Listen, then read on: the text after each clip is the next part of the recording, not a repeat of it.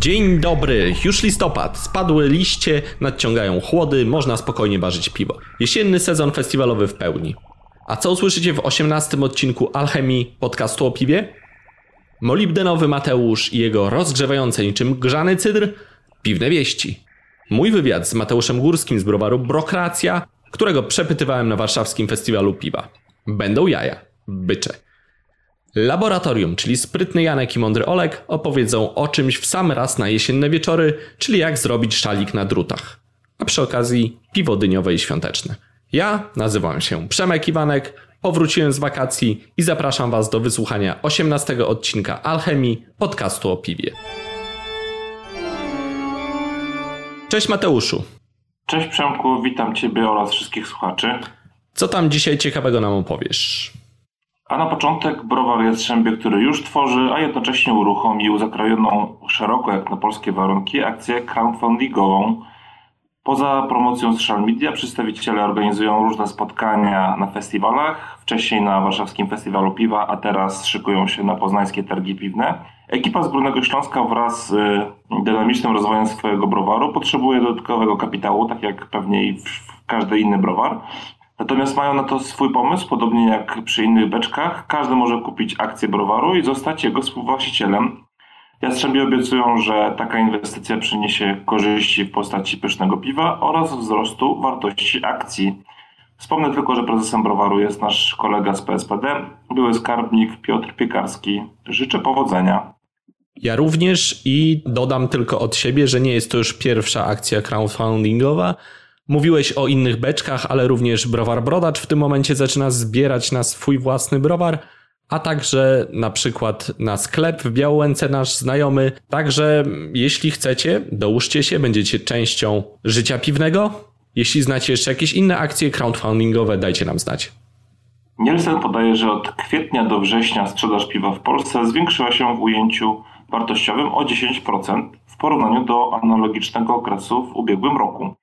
To znaczy, że każdy, przez, każdy z nas przez lato wyżłopał więcej piwska niż w poprzednie wakacje. Na ten wynik wpływ miała opalna aura, ale także Mistrzostwa Świata w piłce nożnej. Jak zaznacza firma, prawdziwym hitem sezonu to, o czym już kilkukrotnie wspominaliśmy w newsach, okazały się piwa bezalkoholowe, osiągając ponad osiemdziesiąt sześć procent wzrostu sprzedaży, co dało w totalu sto sześćdziesiąt pięć milionów złotych. Wow! Lżejsze napoje alkoholowe zyskują na znaczeniu, bo do kategorii dołączają się konsumenci, tacy jak na przykład kobiety w ciąży, kierowcy, ale także osoby, które z powodów zdrowotnych nie mogą spożywać alkoholu. Dlaczego o tym mówimy? Bo może warto pomyśleć, żeby za jakieś pół roku, siedem osiem miesięcy pomyśleć o wypuszczeniu na rynek takiego właśnie piwa w swoim browarze. Ma na pewno dużą szansę sprzedaży, pod warunkiem, że będzie dobre i pewnie nachmielone. No tak, tylko przypominamy, że jeden procent to dalej alkohol, więc żeby było bezalkoholowe musi mieć zero. zero, a niskoalkoholowe do zero przecinek pięć procent. No tak, to jest nomenklatura, natomiast jeśli ktoś jest w ciąży, to lepiej, żeby nie pił wcale alkoholu. Dokładnie. Przemku, powiedz, czym jest craftmagia, bo to chyba jakiś twój nowy projekt. Tak, to jest mój nowy projekt, dość szeroko zakrojony. Wspólnie z Multitapem Drugie Dno, właściwie dwoma z Warszawy, ruszyliśmy z taką inicjatywą, która ma za zadanie otworzyć wiedzę piwną dla osób, które może tej wiedzy nie mają, a chciałyby ją posiąść, więc ruszamy z cyklem takich dość wartościowych artykułów, treści, które będą dobre dla kogoś, kto w ogóle nic nie wie o piwie. Nazywa się to craftmagia kropka pe el. Chcemy, żeby to były takie dość dobrej jakości dziennikarskie teksty bez bicia pian, jakiś nakręcania afer albo pustych recek, także będzie tam, już jest raczej coś do poczytania. Zajrzyjcie. No właśnie, bo wiedziałem, że tam teksty są nie tylko twojego autorstwa, ale też Artur Napiórkowski, Paweł Leszczyński piszą artykuły. No wiesz, moją zawsze ideą było to, żeby stwarzać jakieś platformy, portale, na których ludzie, którzy wiedzą coś o piwie, dzielą się swoją wiedzą albo chociażby tym, co się dzieje, więc również alchemia i craftmagia to są rzeczy, które mają się otwierać na, na różnych ludzi i żeby od różnych ludzi można było usłyszeć coś ciekawego albo przeczytać. Także zapraszamy na craftmagia kropka pe el. W połowie października we Wrocławiu odbył się konkurs piw rzemieślniczych Good Beer. Jego wyniki, czyli piwa, które zdobyły najwięcej punktów w konkretnych kategoriach, możecie sprawdzić na good contest kropka p l. Good Beer to jest o tyle ciekawy konkurs, że zrzesza bardzo różne browary, także te duże, różne polskie browary, więc można się dowiedzieć, jak wypadają na przykład komercyjne lagery, który jest lepszy, który gorszy, albo na przykład mocne lagery. Także ciekawy i jedyny taki dość szeroki konkurs.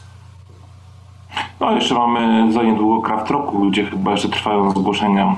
Konkurs się odbędzie w Poznaniu podczas poznańskich targów piwnych.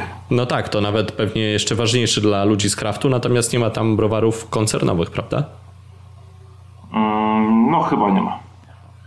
Zmiany w piwowarze, nowa szata graficzna, ale cały czas wysoka jakość merytoryczna artykułów, tak przynajmniej sądzę. A czy ty, Przemku, już czytałeś, przeglądałeś, co sądzisz o zmianach, bo w sieci rozgorzała taka dosyć mocna dyskusja na temat tej nowej oprawy? No, oprawa jest nowa, więc zupełnie to inaczej wygląda. Wcześniej była taka troszkę bardziej rustykalna, teraz jest może oldschoolowa, ale w stylu amerykańskim, więc taka pin-upowa, jeśli ktoś wie, co to znaczy. Ja się dowiedziałem, więc y, wygląda jak, dla mnie to się kojarzy jak stare reklamy Coca-Coli na przykład z Ameryki z lat gdzieś sześćdziesiątych ze stacji benzynowej. No, nie komentuję. Jeśli to się ludziom podoba, no to spoko. Ja nie mam z tym problemu. Trzeba zapytać czytelników, czy im się to podoba. Wieści ze świata. Idealne dla narcyzów. Teraz nikt nie odbierze ci piwa. Najbardziej fotogeniczny kufel piwa w historii. Tak Guinness zachwala wprowadzoną niedawno nową usługę, możliwość zamówienia ich stoutu z własną podobizną na piance. Stouti, bo tak się nazywa usługa, która kosztuje sześć euro w dublińskim punkcie browaru, będzie serwowana z okazji Międzynarodowego Święta Stoutu, który przypada w browarze między pierwszym a czwartym listopada. Steven Kilcohen, główny piwowar, stwierdził, stwierdził, że dzięki swoim małym rozmiarom bąbelki azotu tworzą piękną, delikatną warstwę trwałej, kremowej pianki. Słynna kremowa pianka Guinnessa jest idealną bazą dla obrazków. Przemku, a ty jakoś skomentujesz taką piankę piwną? Zastanawiam się, czy mogą być tam niecenzuralne obrazki. Wiesz co, no, jeżeli twarz jest cenzuralna i nie, za, nie zawiera żadnych dodatkowych znaków, to myślę, że tak. A jakby tak nos przerobić? Chociaż... Chociaż wiesz, no jak konsument chce, to dlaczego nie można było zrobić coś, co jest karykaturą, no. No myślę, że to jest dobre pole do robienia żartów, podobnie jak imiona w pewnej znanej sieciówce z kawą. Tak, albo na przykład można było Shreka sobie wytatuować na tej piance. Chociażby. dwudziestego drugiego października minęło piętnaście lat od wydania wersji pierwszej aplikacji dla piwowarów Beersmith. Dzięki niej wielu hobbystów na całym świecie ulepszyło swój warsztat, a niektórzy korzystają z niego nadal, będąc piwowarami zawodowymi. Przemku, teraz coś dla nas, ponieważ jesteśmy obaj fanami zrównoważonego transportu. Otóż w Bolonii urbanista Marco Amadori wymyślił genialny sposób, by zachęcić ludzi do zielonych podróży. W dwa tysiące siedemnastym roku zainicjował program przeciwko zanieczyszczeniom o nazwie Bella Mossa, co w po polsku wprost tłumaczy się jako dobrą pracę. Od tego czasu mieszkańcy Bolonii i goście, którzy odwiedzają miasto, za jazdę na rowerze, spacery i transport publiczny otrzymują różne nagrody. Wystarczy pobrać aplikację i zapisać swoje wyprawy. W zamian można otrzymać darmowe piwo, lody lub bilety do kina. Proste, a jakie skuteczne, prawda? Jeszcze raz powiedz, jak to się nazywa? Bella Mossa. Bella Mossa. Co dalej? Przemku, ty jesteś fanem różnych prognoz, prawda? Prognoz pogody najbardziej. Otóż analitycy prognozują, że globalne ocieplenie może spowodować podwyżkę cen piwa. Jak donosi Rzeczpospolita, naukowcy przeprowadzili badanie, które wykazało, że pod koniec tego stulecia fale upałów i susze spowodują zniszczenia upraw jęczmienia. Może to prowadzić pewne konsekwencje, a mianowicie spadek konsumpcji piwa o około szesnaście procent. Strach się bać. Może nie dożyjemy. Już pora na Marsa się wyprowadzać. Albo w próżnię, bo tam kosmiczną, bo tam chyba człowiek się nie starzeje. Albo o wiele mniej niż na Ziemi. Albo do Matrixa już trzeba, pora. No tak, tylko którą tabletkę wybrać? Czerwoną. Konkursy piw domowych. Poznaliśmy wyniki finałowe ósmego warszawskiego konkursu piw domowych dwa tysiące osiemnaście imienia naszego kolegi Wojtka Trześnowskiego. Wszystkie wyniki są dostępne na stronie w k p d kropka w a w kropka p l. Miałem przyjemność organizować ten konkurs i przewodniczyć jury. Przemek oceniał piwa w eliminacjach, w finałach oraz razem wybraliśmy Grand Prix tego konkursu. No nie tylko we dwóch, bo było więcej osób. Tak, był jeszcze Marek Kamiński, czyli prezes Polskiego Stowarzyszenia Browarów Rzemieślniczych, był Artur Napiórkowski, był Paweł Leszczyński i był też Dawid Kulbicki oraz gość specjalny, czyli Steve Dressler, wieloletni piwowar browaru Sierra Nevada, największego chyba w tej chwili browaru rzemieślniczego w Stanach, który tak naprawdę już można powiedzieć, że jest prawie że korporacją. I ze Steve'em będzie wywiad, ale to w przyszłości, tak zdradzam. No właśnie, także stay tuned. W tym roku w konkursie zwyciężył Marek Kawecki za piwo w stylu Hopfen Grodziskie. I tutaj Przemek chyba, z tego co pamiętam, oceniał piwa w finale, prawda? Świetne było to piwo, naprawdę, naprawdę to były najlepsze piwa, jakie wypiłem na tym konkursie. I najlepszym piwem w tej kategorii oraz na całym konkursie okazało się piwo Marka w stylu Hopfen Grodziskie i w nagrodę uważy on według tej receptury domowej piwo z browarem Pinta, które będzie dostępne w sklepach w całej Polsce oraz otrzyma trzy tysiące złotych nagrody. Marku, piwo gratuluję. Będzie miał swoją... Marku, gratulujemy, dokładnie. Premiera piwa będzie prawdopodobnie na wiosennej edycji W F P. Dziesiąty poznański konkurs piw domowych. Zgłoszenia trwają do trzeciego listopada. Do dwunastego listopada zgłoszenia do dwunastego pomorskiego K P D i do dwudziestego ósmego listopada zgłoszenia do drugiego gwiazdkowego K P D organizowanego przez Dolnośląski Oddział P S P D. Festiwale i imprezy. dziewiątego do dziesiątego listopada wspomniane już poznańskie targi piwne.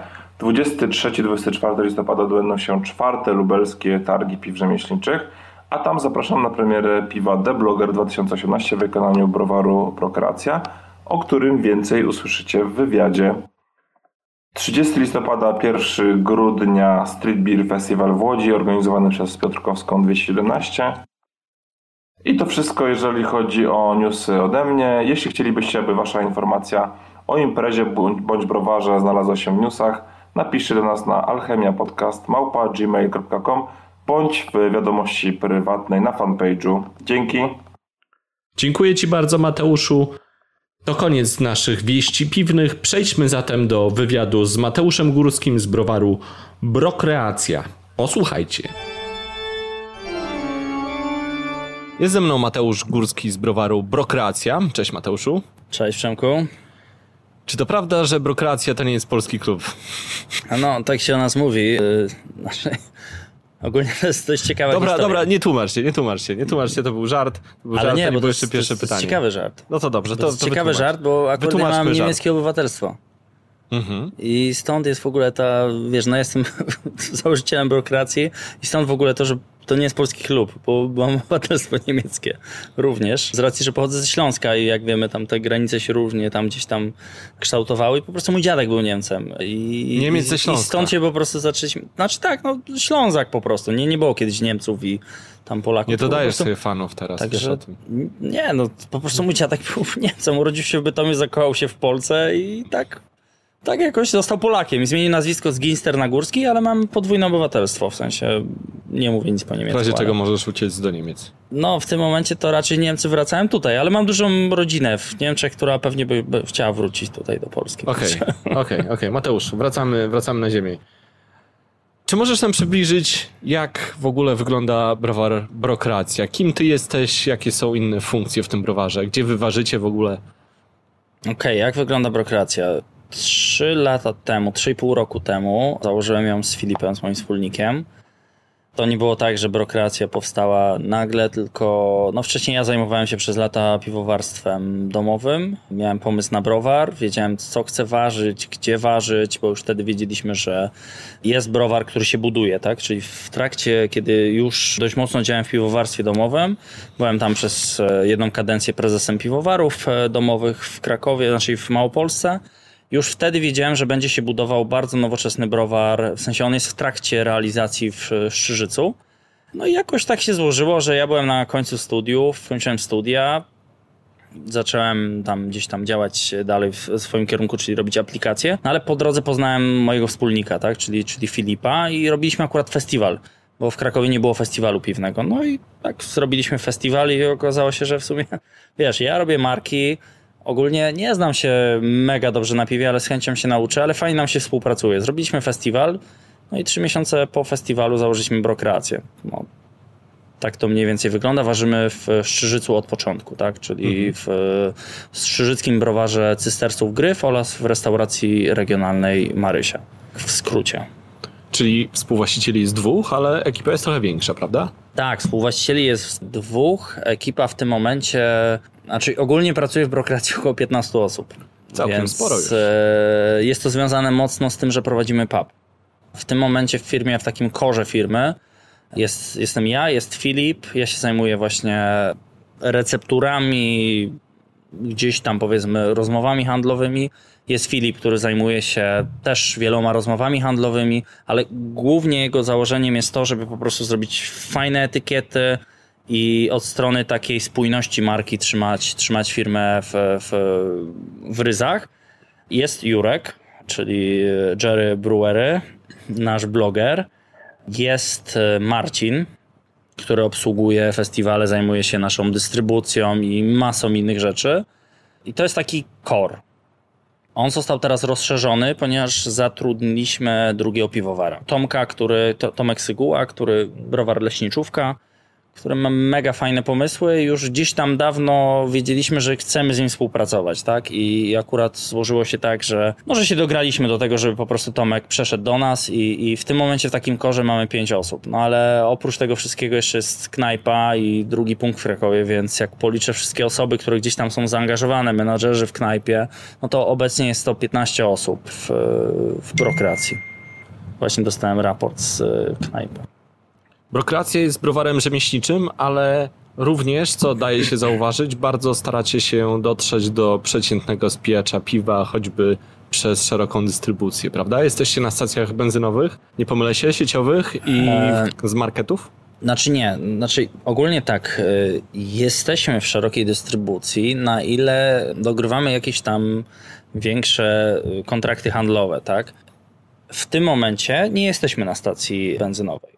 W sensie byliśmy przez pewien okres czasu z pewnym portfolio. Możliwe, że za jakiś czas będziemy, ale ogólnie nie jesteśmy w żadnej sieci handlowej ani w żadnej dużej sieci dystrybucyjnej na stałe. Pojawiamy się w różnych miejscach, ale nie jest to związane z stałą współpracą, gdzieś tam z podpisaniem jakiegoś, wiesz, dokumentu Cyrograf. Z diabłem. Tak. Nie, my działamy po prostu akcyjnie. Jest piwo, my produkujemy piwo po to, żeby one dostało się do, finalnie do, do klienta, tak? Czyli żeby ktoś to piwo wypił, tak? No po to produkujesz produkt, żeby on finalnie gdzieś tam znalazł się u klienta, więc czasami pojawiają się jakieś tam możliwości rozszerzenia dystrybucji i my na takie akcyjne rzeczy wchodzimy, tak? Między innymi byliśmy przez rok dostępni na stacjach B P, tak? Trzema produktami, tam w pewnym momencie wymieniliśmy na inny produkt, no ale ogólnie w tym momencie nie jesteśmy dostępni. Czy będziemy dostępni za chwileczkę? Nie wiem, możliwe, cał, całkiem możliwe. Jeszcze o dystrybucję cię zapytam, natomiast chciałem troszkę od innej strony ugryźć to pytanie, a mianowicie nie pomylę się, jeśli powiem, że staracie się trafić również do normalnego spijacza piwa, nie tylko do tego kraftowego. Mylę się czy nie? Znaczy wiesz co, to robimy troszkę trójtorowo, bym bardziej powiedział, bo mamy główną serię, tak? Jak zaczynaliśmy z Brokreacją, to my z założenia przyjęliśmy, że fajnie jest robić co miesiąc nowe piwo i je Aha. sprzedać. To jest najprostszy model biznesowy w tej branży, Jasne. Tak? I to jest Robię część. co miesiąc, ta, znaczy nie, właśnie to, to jest, dochodzimy do tej drogi, którą my robimy. Fajnie jest co miesiąc robić nowe piwo, ale w końcu nikt cię nie kojarzy, no bo za każdym razem masz inną etykietę, za każdym razem masz inne piwo. Więc my przyjęliśmy inną metodę, że robimy serię, tak? Czyli mamy serię podstawową. Tam mamy The Alchemista, mamy Batchera, Nersa, całą tą serię wykrajanych etykiet. I to jest nasz taki główny, główny core. Czyli jeżeli przychodzisz z ulicy i mówisz, słuchaj, prowadzę knajpę, co mi możecie sprzedać? No to ja wtedy pokazuję taką ofertę, oprócz newslettera idzie taka oferta, gdzie są po prostu wszystkie piwa. I z założenia w ciągu roku wszystkie są praktycznie dostępne, tak? Czyli jeżeli masz knajpę albo sklep i chcesz mieć po prostu, nie chcesz się specjalizować w krafcie i chcesz mieć na przykład jakieś piwo kraftowe, no to naszą ofertą jesteś w stanie wypełnić wszystkie nisze, które klient chce, tak? Czyli masz stouta, masz e, parę rodzajów I P Y, masz jakieś lżejsze piwa, masz pszenicę. No, chodzi o kompleks portfolio, tak? Czyli, czyli portfolio jest w jakiś tam sposób kompleksowe. To jest główna seria Brokreacji, czyli można powiedzieć, no ona w pewien sposób dociera do, do, do takiego, powiedzmy, no nie wiem, podstawowego klienta, tak? No bo jest tam i Golden Ale, którego robili, robili, robimy od, nie wiem, chyba dziewięciu miesięcy i to miało być piwo, które miało wypełnić nam taką niszę z piwem totalnie normalnym, tak? Eee, ale jest tam I P A, jest tam amerykański stout, jest tam Witbier, jest tam i Pilsner. To jest oferta, która dociera i do osoby, która zna się na krafcie, tak? Czyli idzie do knajpy i chce wypić fajną I P A, ale jest to już dla osoby, która przychodzi do knajpy i powie jakieś zwyczajne.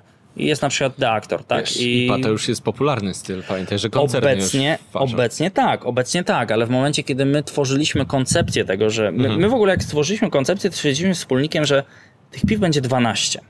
Ja mówię, zobaczysz, to się rozszerzy, ale, ale przyjmijmy, że w ciągu paru lat tej głównej serii będzie dwanaście, nie? Ale nie da się zrobić dwanaście, bo powstają nowe style, powstają, wiesz, New England na przykład powstaje. No tak? Właśnie, chcecie gonić też te style?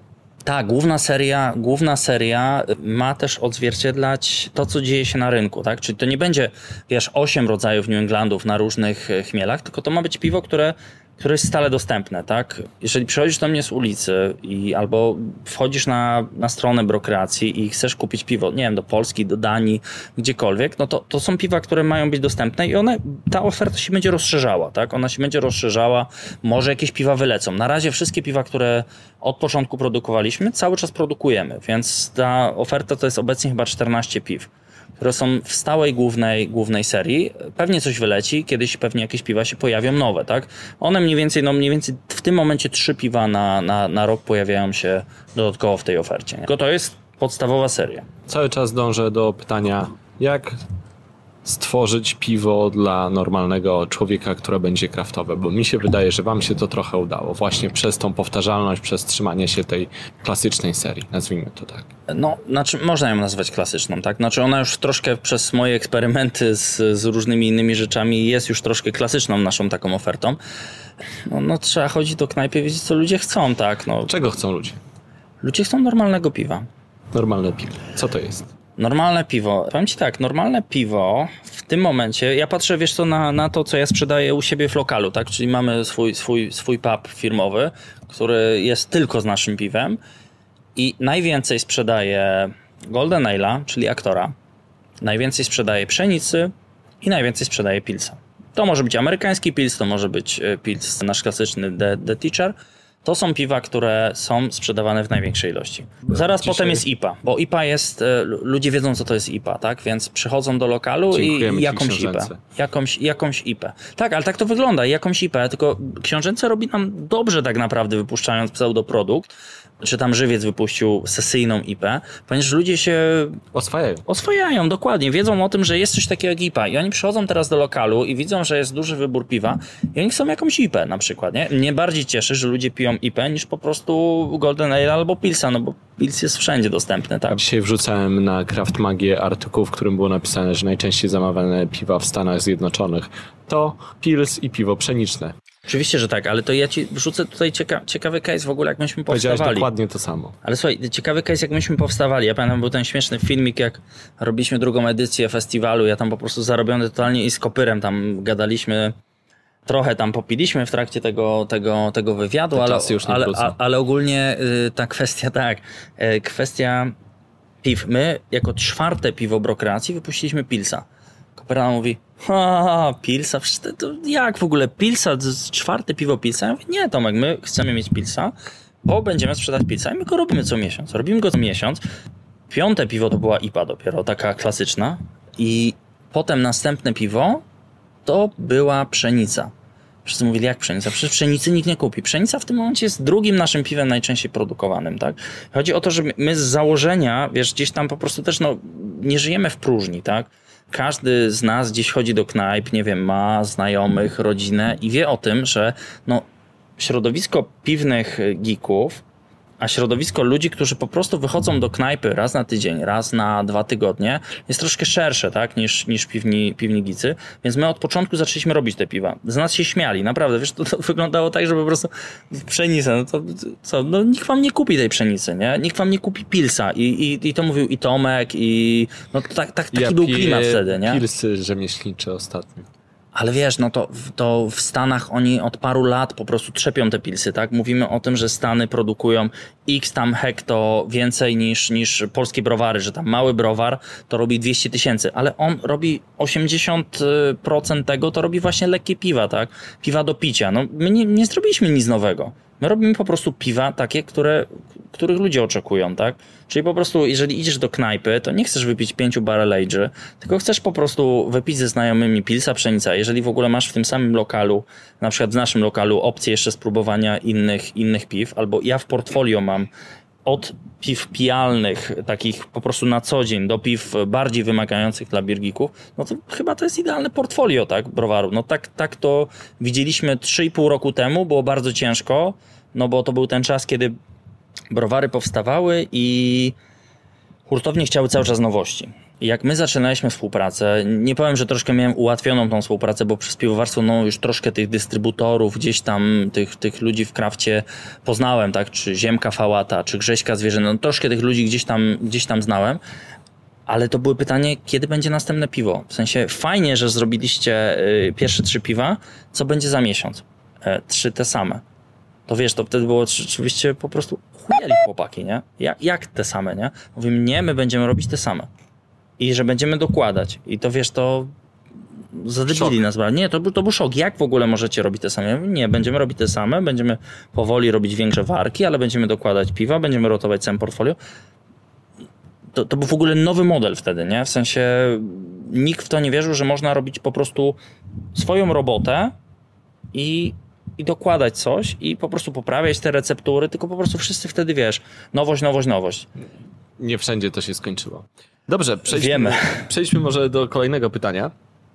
I tu już troszkę bardziej kontrowersyjnie, bo mówiłem ci ostatnio o moim wywiadzie z Leszkiem Zalewskim, który się mocno... Pozdrawiam Leszka. Pozdrawiam Leszka, który Zna, mocno, się, się. mocno się skarżył na to, zresztą nie tylko on, uwierz mi, bo on oficjalnie, a cała reszta nieoficjalnie, na to, że sieci handlowe dostają te same piwa taniej niż kanał tradycyjny, czyli hurtownie i sklepy. Czy tu jest rzeczywiście jakiś konflikt w tym trójkącie sieci, kanał tradycyjny, browary? Czy to jest tylko z jednej strony punkt widzenia, od strony sklepów, czy może wręcz to sieci rozgrywają tutaj stawkę? Jak ty to widzisz jako producent piwa? Po pierwsze powiem coś, co, co, z czego pewnie większość ludzi nie wie. Nie ma czegoś takiego jak sieci.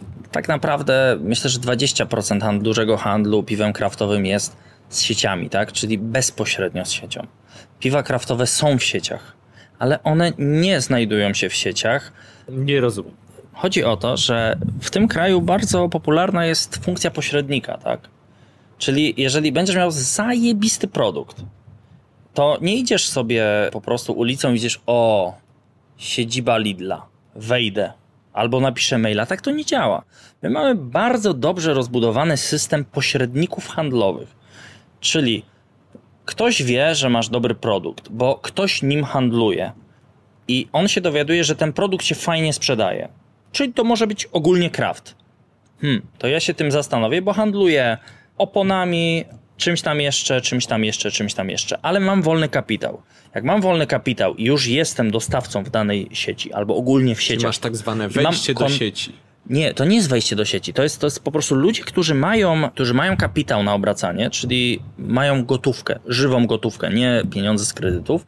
Oni widzą trendy na rynku. Trend na rynku od paru lat jest taki, że fajnie, żeby sklepy wielkopowierzchniowe posiadały piwo rzemieślnicze, tak? I całą tą śmietankę z, z rynku zbierają pośrednicy, tak? Czyli... Czyli to nie ty bezpośrednio sprzedajesz do sieci, tylko robisz to przez pośrednika. Ja, to ja to... współpracuję tylko z jedną siecią handlową na dwanaście sklepów, mimo że sieć ma, nie wiem, pięćdziesiąt sklepów, w, boże, pięćset sklepów w Polsce.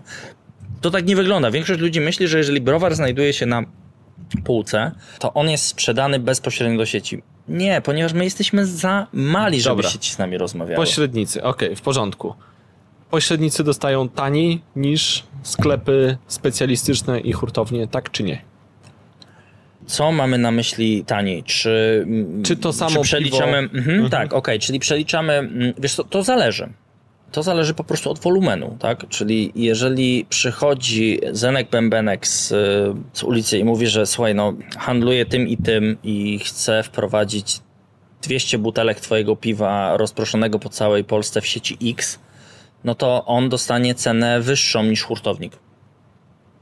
No ale wiemy, że no, nikt tak nie handluje, tak? Czyli po prostu jak już dogadujesz z kimś w miarę normalną współpracę, czy to rotowania produktów, no to wiesz o tym, że to piwo musi mieć X cenę na półce, a sieci handlowe nie mają niższych stawek za, w sensie marży niż sklepy, znaczy mają niższą niż sklepy specjalistyczne, mają niższą koszty dystrybucji, ale finalnie to piwo nie może być dużo droższe niż w sklepach specjalistycznych. Mieliśmy przykład Auchan, a jeśli który jest tańszy?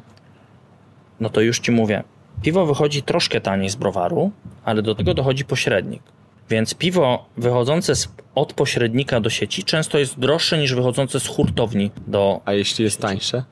Jeżeli jest tańsze, to niestety żaden browar nie ma wpływu na to, jaka będzie finalna cena na półce. Ja zdaję sobie sprawę, wiesz, bo ja też... No wiesz, wiesz do czego dążę? Dążę do tego, że jak... Nasze piwo, żadne, mhm. żadne z naszych piw nie było... tańsze, w sensie, jeżeli na przykład było na promocji... Czy staracie się utrzymać te ceny, żeby wszyscy czuli się dobrze? Czy nie macie na to wpływu? Ale nie, nie mamy na to wpływu w ogóle, wiesz co, handel wygląda tak, że sieć jest w stanie ci po prostu wprowadzić produkt, który kupi drożej i sprzeda taniej. Normalny sklep tego nie robi w ten sposób. Sieć dyktuje cenę, nie ty. Nie, w ogóle e, tak, jeżeli chodzi o cenę na półce, tak, w sensie... Cho- A chodzi... zakupu? Zakupu... Sieć chce tylko rabat. Ale to jest mniejszy rabat niż to, że oni wezmą to przez pośrednika czy coś. No w sensie, jeżeli bezpośrednio współpracujesz z siecią, to sieć dostaje cenę na przykład pięć złotych za piwo. Jeżeli dasz im dziesięć procent rabatu, to byłoby super, nie? W sensie dziesięć groszy rabatu. To już jest handlowiec zadowolony, oni sobie dorzucą marżę i piwo jest. Tylko pamiętaj o tym, że jeżeli sprzedajesz bezpośrednio do sieci, nie masz po drodze hurtownika, nie masz po drodze wysokiej marży sklepu i tak to, tak to wygląda, tak? Czyli masz, z, po pierwsze jest okrojony łańcuch dystrybucji, a po drugie niestety sieć handlowa zarządza kategorią, czyli półka to jest kategoria. Ja bardzo mało handluję z sieciami, mimo że moje piwa są dostępne. Ja, czasami są dostępne, ja nawet nie wiem, że ktoś gdzieś tam wrzucił piwo, bo sprzedaje do hurtowni, a ona na przykład robi promocję w jakimś tam, wiesz, małym, małym okręgu i na przykład okazuje się, że sieci handlowej opłaca się czasami zarządzić tak kategorią, że oni sprzedają siedemdziesiąt pięć procent to sprzedają tyskiego, nie? Które sprzedają akurat w tym momencie drożej, ale żeby przyciągnąć człowieka, to oni sprzedają tam kurczę dziesięć kartonów kraftu poniżej tego, co kupili. I w momencie, kiedy to zrozumiemy, to, to wiemy, że no, my nie mamy na to wpływu, jak wygląda piwo z sieciami, bo ja nie mogę napisać do sieci jakiejś, w której się pojawia piwo i powiedzieć, ej, ja się na to nie godzę. No bo oni mnie po prostu zleją i zleją każdy browar, bo my jesteśmy po prostu, wiesz, no mal, malutkimi rybkami w tym całym akwarium. Okej, okay, dobra, zamykam ten temat, bo znowu wszyscy powiedzą, że strasznie zanudzamy, więc zapytam o ciekawszy temat. Czy można pracując w browarze albo w ogóle w branży piwowarskiej pracować i bawić się dobrze? Pracować i bawić się dobrze. Czy ta praca, marzeń, ciągła zabawa, picie piwa? Nie, nie, nie. To w ogóle tak nie wygląda. Wiesz co, to, to, jest, to jest fajne na Słuchaj, początku. Słuchaj, ale jeśli spojrzysz na profile facebookowe, to cały czas, wiesz, jest e, uśmiechnięci no, są wszyscy i wszystko jest, wiesz, zabawą. Nie, nie, tak to nie wygląda. Znaczy to... Ja myślę, że już większość tych rzemieślników, którzy rozumieją, jak to ciężki kawałek chleba jest, to już rzadko wrzuca zdjęcia na, na, na, na Facebooka. Już pomijając to, że ciocie dzwonią i mówią, Boże, znowu piwo pijesz, Ja nie? dzisiaj widziałem uśmiechnięte syrenki, naprawdę. Uśmiechnięte syrenki? Mhm. To jest zagadka, Proszę. Możesz odkryć na Facebooku. Okej, okay, poszukam, poszukam. Wiesz co, jeżeli chodzi o radość pracy, tak, czyli to, co robimy, no to, to, to jest zajebiste, tak, wiesz, no ja wstaję rano, jadę do browaru, nie? No I pijesz i... piwko. Nie, właśnie to nie o to chodzi. Właśnie, słuchaj, mam, jutro właśnie mam spotkanie ze znajomymi w knajpie. Organizuję właśnie spotkanie u mnie w knajpie dziesięć lat po rozpoczęciu studiów. Większość ludzi, z którymi się tam jutro spotkam, mówią, ale ty masz fajnie, pijesz sobie piwko. Nie, to przecież tak nie wygląda. No. Po pierwsze, nie da się pić cały czas piwa, ponieważ można wpaść w alkoholizm, tak? Po drugie, my przecież, kurczę, jeździmy autami, prowadzimy. No, no, no, no nie da się po prostu, tak? My w pewnym momencie, jeżeli przechodzisz na zawodowstwo, Bo, bo ja się czuję zawodowym piwowarem i zawodowym może browarnikiem, tak? Dochodzisz do tego momentu, kiedy oczywiście musisz próbować piwa, ale nie możesz po prostu żyć wokół piwa, no bo... Można wiesz, no, powiedzieć to... koniec chlania. No, no, to... tak, znaczy wiesz, w pewien sposób ja widzę, że wielu, wielu piwowarów, firm, które się gdzieś tam, browarów, które zaczęły się gdzieś tam no, dbać o, o, o markę, no przestali po prostu ludzie jeździć, no bo ile można po prostu jeździć po festiwalach i chlać piwo, tak? No powiedzmy sobie szczerze, no lata temu wiesz, zaczęło się... Te... są fajne. Dokładnie, nie? Wiesz, jak ja przyjeżdżałem na festiwal jako klient, jak jeszcze nie byłem, w tym pamiętam, jak byłem pierwszy raz na Legii, ja wtedy byłem na, robiłem kurs sędziowski, było fajnie, po kursie poszliśmy na piwo, wpadłem na festiwal, rano poszedłem na egzamin, no, zajebiście było, nie? No ale kurczę, tutaj musisz się spotkać z paroma osobami, z którymi handlujesz piwem, tak? Po, po drugie, gdzieś tam ktoś chce sobie zrobić z tobą zdjęcie, ktoś chce porozmawiać w ogóle o piwie, bo jest piwowarem domowym, fanem, cokolwiek. No, No, nasza praca nie polega na piciu piwa, no, no, no nie, no po, oprócz tej całej fasady, wiesz, fajnego Facebooka, że wrzucisz sobie, jestem na kolejnym festiwalu, to jest ciężkie, no to jest, to jest, to jest bardzo ciężkie, ciężki kawałek chleba, no bo musisz to piwo pić, ale zdajesz sobie sprawę, że alkohol jest trucizną, tak, no to, kurczę, chyba każdy sensowny piwowar zdaje sobie z tego sprawę, że jak będzie jeździł po prostu co tydzień na festiwal krano przejęcie, no to po prostu się wykończy do sześćdziesiątki, tak? No, no, no, sześćdziesiąt szybciej. No nie wiem, może nawet szybciej, nie? No po prostu nie da się tak, nie? Więc, więc wiadomo, że trzeba to w jakiś tam sposób dywersyfikować, mieć jakąś ekipę, która jedzie na festiwal, być w ważniejszych miejscach, no tak to wygląda i widzę, że wiele browarów tak, znaczy wiele gdzieś tam osób za, zaczyna to w ten sposób sposób też widzieć i robić, no bo po prostu się nie da, no bo picie piwa jest zarąbiste, ale jeżeli wiesz, cały tydzień pracujesz w browarze i potem jesteś na festiwalu, a od poniedziałku znowu musisz pracować w browarze, no to po prostu po dwóch takich miesiącach sezonu festiwalowego, no ty po prostu potrzebujesz trzymiesięczne wakacje, nie? Ale wtedy akurat, kiedy ty potrzebujesz trzymiesięczne wakacje, jest środek sezonu, nie? Więc no nie da się, po prostu się nie da, nie? No, tak to wygląda, no z mojej perspektywy, nie? Ja bardzo ograniczyłem festiwale. Przyjeżdżam tylko na Warszawę i czasami gdzieś jadę na zagraniczny festiwal, nie? Jest godzina dwudziesta pierwsza dwadzieścia jeden, Mateusz jest całkowicie trzeźwy. Jest Warszawski Festiwal Piwa, potwierdzam. No, można tak powiedzieć, znaczy... No są trzy godziny, czy nie, cztery godziny na festiwalu. No, wypiłem w tym czasie może dwa małe piwa, no. A co jeśli chodzi o... całą otoczkę. Też macie bardzo komiksowe, mogę powiedzieć komiksowe nie, etykiety? Nie, właśnie, znaczy bardzo często tak się mówi, Filip zawsze się zrzyma, że właśnie to w ogóle nie jest komiksowe. Okej, okay, a jakby się określił? Czy właśnie nie jest to komiksowe, właśnie to, to są po prostu postaci. Wiesz, na, nasze założenie było, żeby były postaci, tak? Żeby nazywały się... Dobra, nawiązuję do popkultury, okej? Okay? Są rysowane. Okej, okay, znaczy, co? Tak, są rysowane, tak, no wszystko jest ręczna kreska, także robicie fajne, kolorowe etykiety, pomijając już jaki to jest styl, czy komiksowy, czy nie.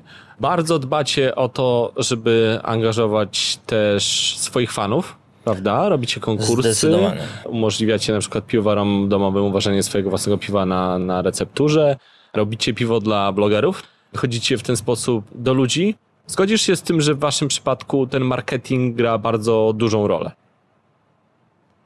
Nie, no oczywiście, że zgodzę się, że marketing gra bardzo dużą rolę, ponieważ no, w dzisiejszych czasach marketing jest najważniejszy, tak? A czy da się zrobić... Chodzi o dotarcie, chodzi okay. o... A czy da się zrobić dobre piwo, tylko i wyłącznie dobre piwo i je sprzedawać? Bez całej tej otoczki? Nie. W sensie bez totalnie żadnej otoczki, w sensie... Kraftowe piwo w tym momencie. Zawsze się da, zawsze się da, chodzi o efekt skali. Jeżeli ja mam zarobić na to, żeby w miarę godnie żyć i nie zatrudniać innych ludzi, nie rozszerzać firmy, no to wiesz, no w tym momencie zbudowanie browaru, który robi, nie wiem, no jest browar w tym momencie w Polsce, który robi sześćdziesiąt litrów wybicia, tak? Można to robić, ale jeżeli myślisz szerzej, że chcesz tym ludziom dobrze płacić, chcesz, żeby się firma rozrastała, żeby, żeby ludzie się rozrastali, no, to, no, no nie da się. Jak, jak na, nawet robienie dobrego piwa w jakimś tam stylu, jak na przykład nie wiem, my słyniemy gdzieś tam za granicą bardzo mocno z wędzonek, to jest też marketing oparty na dobrym piwie. Browary, które robią na przykład tylko New Englandy, browary, które robią tylko y, Sauery, tak? Nie wiem, no pijemy Jester Kinga.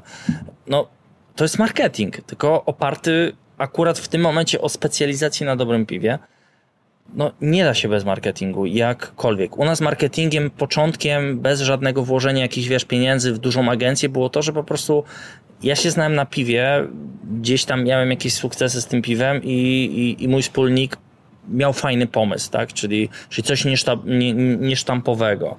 I, i tak się rozpoczęło, nie? A, ale to się rozwinęło do tego, że w tym momencie marketing w pewnych zakresach idzie swoją drogą, a, a rozwój browaru idzie gdzieś tam obok. W sensie to jest jakoś tam, wiesz, z, idzie równo, nie? Nie na zasadzie, że okay, czyli zaczyna... dwadzieścia tysięcy, wiesz, mhm. w Facebook. No bo by, były takie historie, nie, że wiesz... Czy właśnie nie zaczyna troszkę dominować marketing, a piwo nie schodzi troszkę na drugi plan? Nie, my po prostu robimy dobre piwo, które ładnie pakujemy. Dobra. Tak, a bym, ko- tak bym to nazwał. A blogery i kontrowersje typu jądra? Bycie. Jądra, a jądra, właśnie to jest, to, jest, to jest super case w ogóle z tymi jądrami, bo z Walentym Kanią... I The Blogger, jeszcze też. Z, wa- z, Wale- z Walentym Kanią znamy się od dawna. Ja osobiście jestem fanem kuchni piątej ćwiartki, tak? I nienawidzę po Czyli prostu... Czyli podrobów. Podrobów, tak. Ogólnie, na, na, ogólnie podrobów, tak? Większość ludzi je kurczaka, nie wiedząc o tym, że dziewięćdziesiąt procent tego kurczaka, znaczy tam osiemdziesiąt procent tego kurczaka, wszystko wylatuje, tak? Po prostu się marnuje. Podroby są bardzo dobre. Myśmy w ogóle z, z tym piwem chcieli zrobić akcję społeczną. Pokazać, po prostu lubimy Walentego. Teraz w ogóle program w telewizji, to jest w ogóle mega fajna zajawka, polecam. Chcieliśmy pokazać to, co ja osobiście jako piwowar lubię, no, że możemy nie marnować jedzenia, tak? Czyli te byki normalnie, wiesz, no są zabijane, jemy sobie, wiesz, polędwice, jemy coś tam, a reszta po prostu wylatuje, nie? Jest robione na mączkę. Tylko niestety nie daliśmy rady dojść do tego, żeby pokazać kuchnię piątej ćwiartki, którą bardzo lubimy, ponieważ od razu Skończyło zostaliśmy zhejtowani. Tak, znaczy nie, skończyliśmy, byliśmy od razu zhejtowani, więc stwierdziliśmy, że nie będziemy podsycać tłumacząc się, bo wyjdzie na to, że my się tłumaczymy. My mieliśmy bardzo przemyślaną akcję społeczną, pokazać jak wiele jedzenia marnujemy. Nie przez przypadek użyliśmy byczych jąder, ponieważ kiedyś Walenty zrobił na festiwalu, na naszym nawciarzu dukielskim bycze jądra, które po prostu zeszły w sekundę. I stwierdziliśmy, okej, okay, jak będziemy kiedyś robić jakieś piwo właśnie, w, gdzieś tam będziemy mieli jakieś nawiązanie, Waluś, ja do ciebie zadzwonię, jakiś fajny składnik nam, nam weźmie, żeby to pokazać. Przecież to, wiesz, to nie była nowość. I nie było w tym żadnej chęci kontrowersji. Nie, właśnie... Zero. Moje założenie, nie wiem jak Jurka. W sensie Jurek powiedział... Spoko, nie? Ja nie wiem, jakie on miał w ogóle z tym tym. Ja stwierdziłem, że po prostu robię piwo z kolejnym składnikiem, tym bardziej, że wiem o tym, że w Stanach jest parę browarów, które produkuje piwo z byczymi jądrami. I tyle. Nawet oglądałem filmik, nie wiem, w dwa tysiące jedenastym roku, jak robiłem jakiegoś stouta na jakieś tam święta, nie? I dla mnie to było po prostu normalne, no, no bycze jądra, no ogólnie marnuje się to. W ogóle założenie było takie, że jeszcze uda nam się je zamrozić i na jakimś festiwalu ugotować na tym coś dalej, no ale to niestety się nie udało i nie było sensu tego, tego ciągnąć, ale marketingowo ja nie chciałem być, wiesz, jak, jak ten, że robią na, na drożdżach ścipek, nie? To, to w ogóle, w ogóle nie ten klimat, nie? Po prostu dla, dla mnie to było coś fajnego, stwierdziliśmy, że to robimy, chłopaki wymyślili, wiesz, gdzieś z boku koripę, nie? Była to dość śmieszna etykieta i tyle, nie? No piwo wyszło fajne, żaden byk nie ucierpiał, bo już tak był martwy i, i wiesz, no to na zasadzie, wiesz, no nic nie podkręcamy, nie? Robimy coś normalnego, jem wątróbkę i mogę zrobić piwo z wątróbką, nie? To dlaczego nie bycze jądra? Może, wiesz, pokazaliśmy ludziom, że to można jeść, nie? No przecież pewnie u Walentego w tym momencie jest kolejka po bycze jądra, nie? No. Być może, dobrze. Czyli tutaj zero kontrowersji, natomiast The Blogger, piwo, za które o. byliście czasami hejtowani jednak, być może przez środowisko czasem bardziej niż za koripę, a mianowicie to, że to piwo było na przykład nie najlepsze w smaku. Oczywiście. Czyli zrobiliście piwo po to, żeby nim zasłynąć wśród blogerów, natomiast nie, ale nie skupiliście blog... ale... się na smaku? Nie, nie, Taki nie, nie, był nie. zarzut.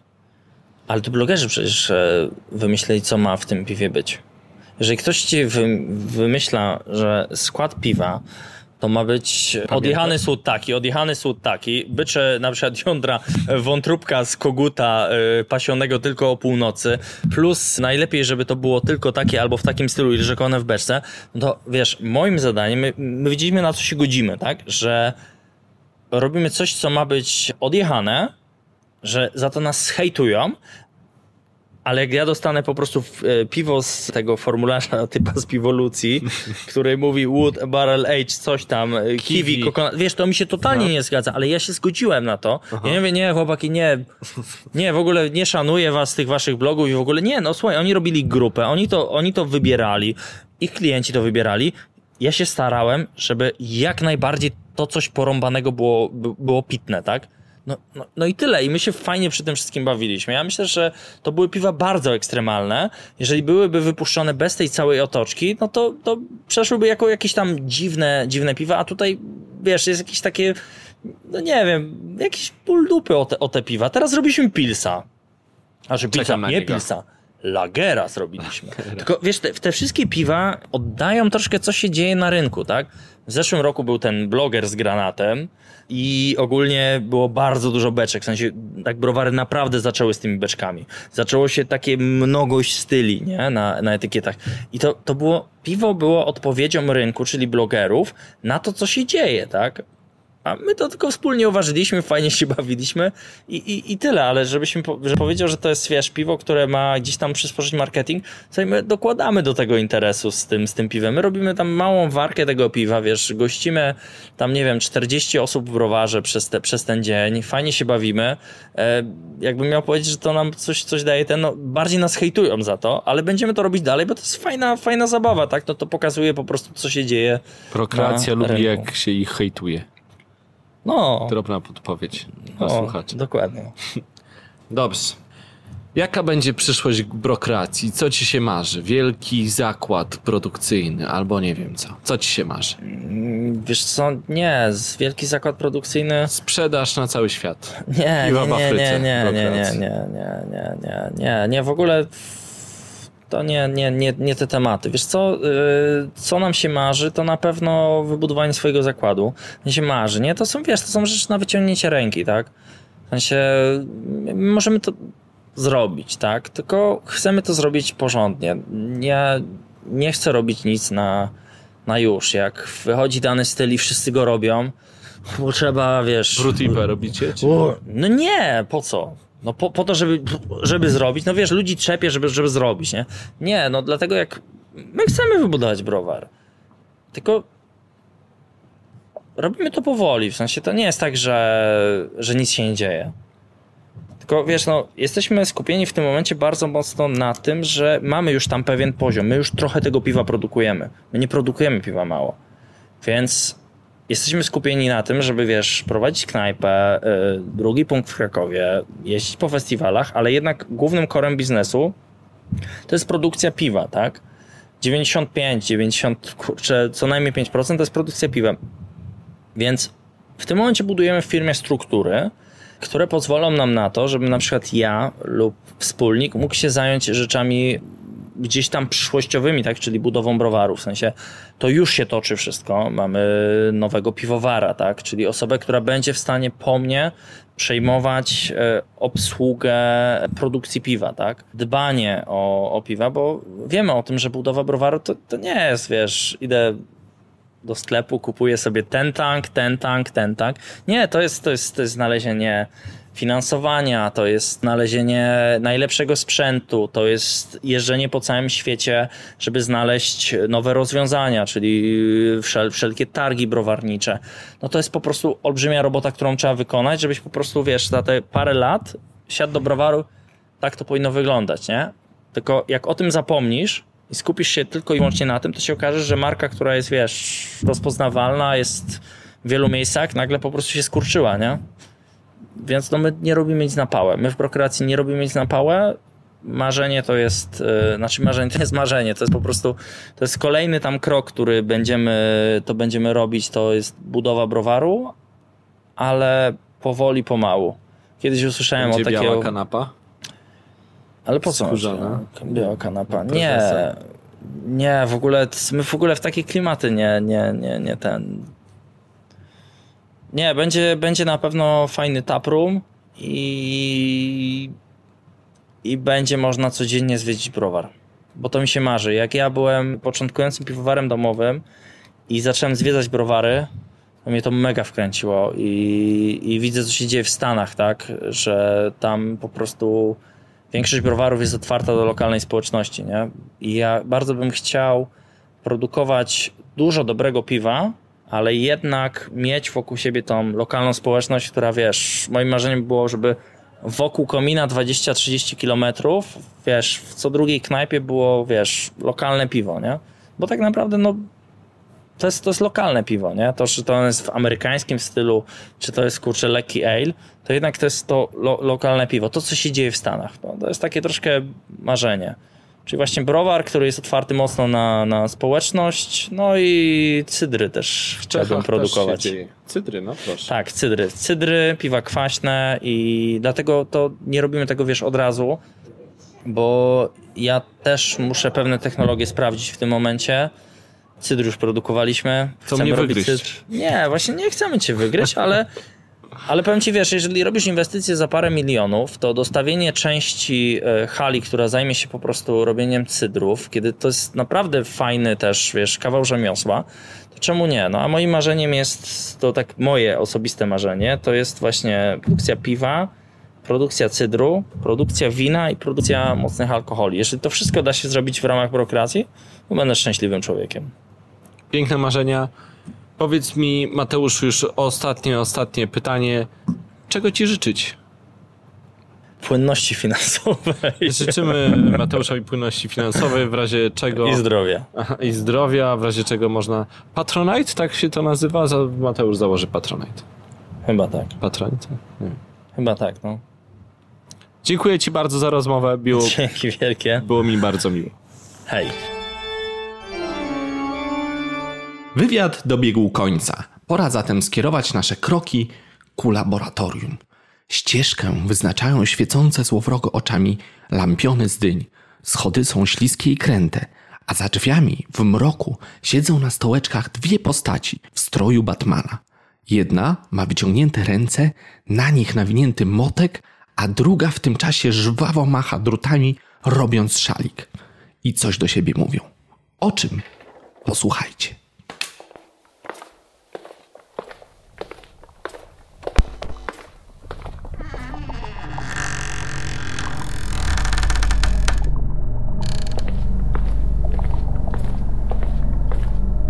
Cześć, siemanko, witajcie w kolejnym odcinku Laboratorium. Dzisiaj postanowiliśmy z Jankiem, że porozmawiamy troszeczkę o piwach świątecznych i o piwach z dynią, bo to, są, to jest temat na czasie. Witają Was Olek i Janek z Browaru Monsters, tak jak zwykle. Cześć, Janku. Cześć. Przed chwilą był Warszawski Festiwal Piwa. Jakie wrażenia?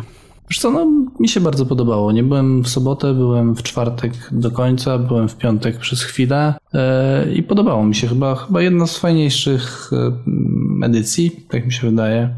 No mi się bardziej podobało na pewno niż na wiosnę. Jakoś tak... Tak, ta wiosna była taka jakaś biedna, tak, tak, takie miałem odczucie, a teraz było tak na bogato, było dużo ludzi, było dużo... Wiesz, ja, ja też mam trochę inne teraz odczucie w związku z tym, że jednak coraz więcej się ludzi z branży zna i coraz mhm. więcej jest tych osób, z którymi można pogadać i to jest, to jest fajne i to, to jest coś, co mnie przyciąga do festiwalu, bo jeżeli chodzi o piwo, to ciężko jest mi powiedzieć, które piwo zapadło mi jakoś w pamięć. Chyba żadne. W sensie gdzieś tam popróbowałem tego, co mi ktoś nalał i, i tyle, tak? To piwo było na drugim planie i, i to mi się też podobało, mhm. że to piwo nie było najważniejsze, tylko najważniejsze były te spotkania. To bardzo mi się to podobało.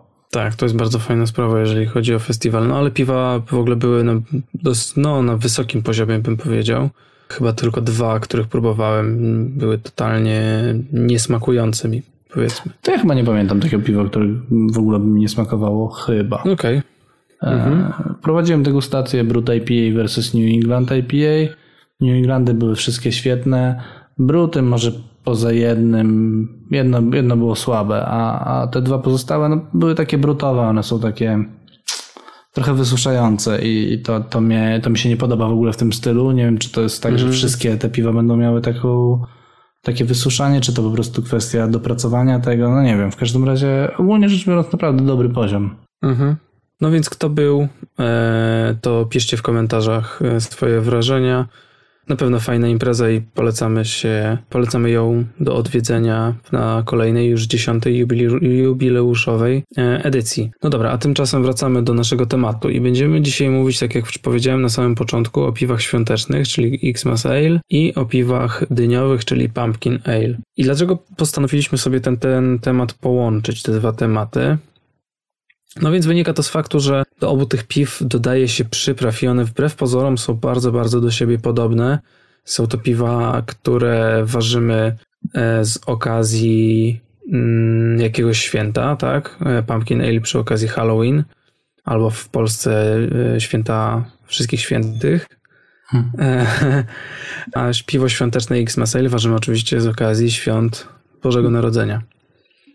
Tak? No tak, tak, tak, tak. No, ja wiesz co, dobra, ja, dobra. zanim, zanim no. przejdziesz do jakiegoś tam no, no, no, no, no, zarysu jasne. tego odcinka, to ja ci powiem, że ja mam strasznie duży problem z tym, z piwem świątecznym i właśnie unikam słowa styl, bo ciężko jest mi to określić jako styl, bo dla mnie tak na dobrą sprawę piwem świątecznym może być prawie każde piwo, które jakieś tam cechy wspólne będzie miało, natomiast nie powiedziałbym, że ono ma być właśnie, nie wiem, jakieś słodkie, czy, nie, znaczy nie powiedziałbym, że ono koniecznie musi być słodkie albo że nie może być kwaśne na przykład. To w ogóle nie mam takich odczuć.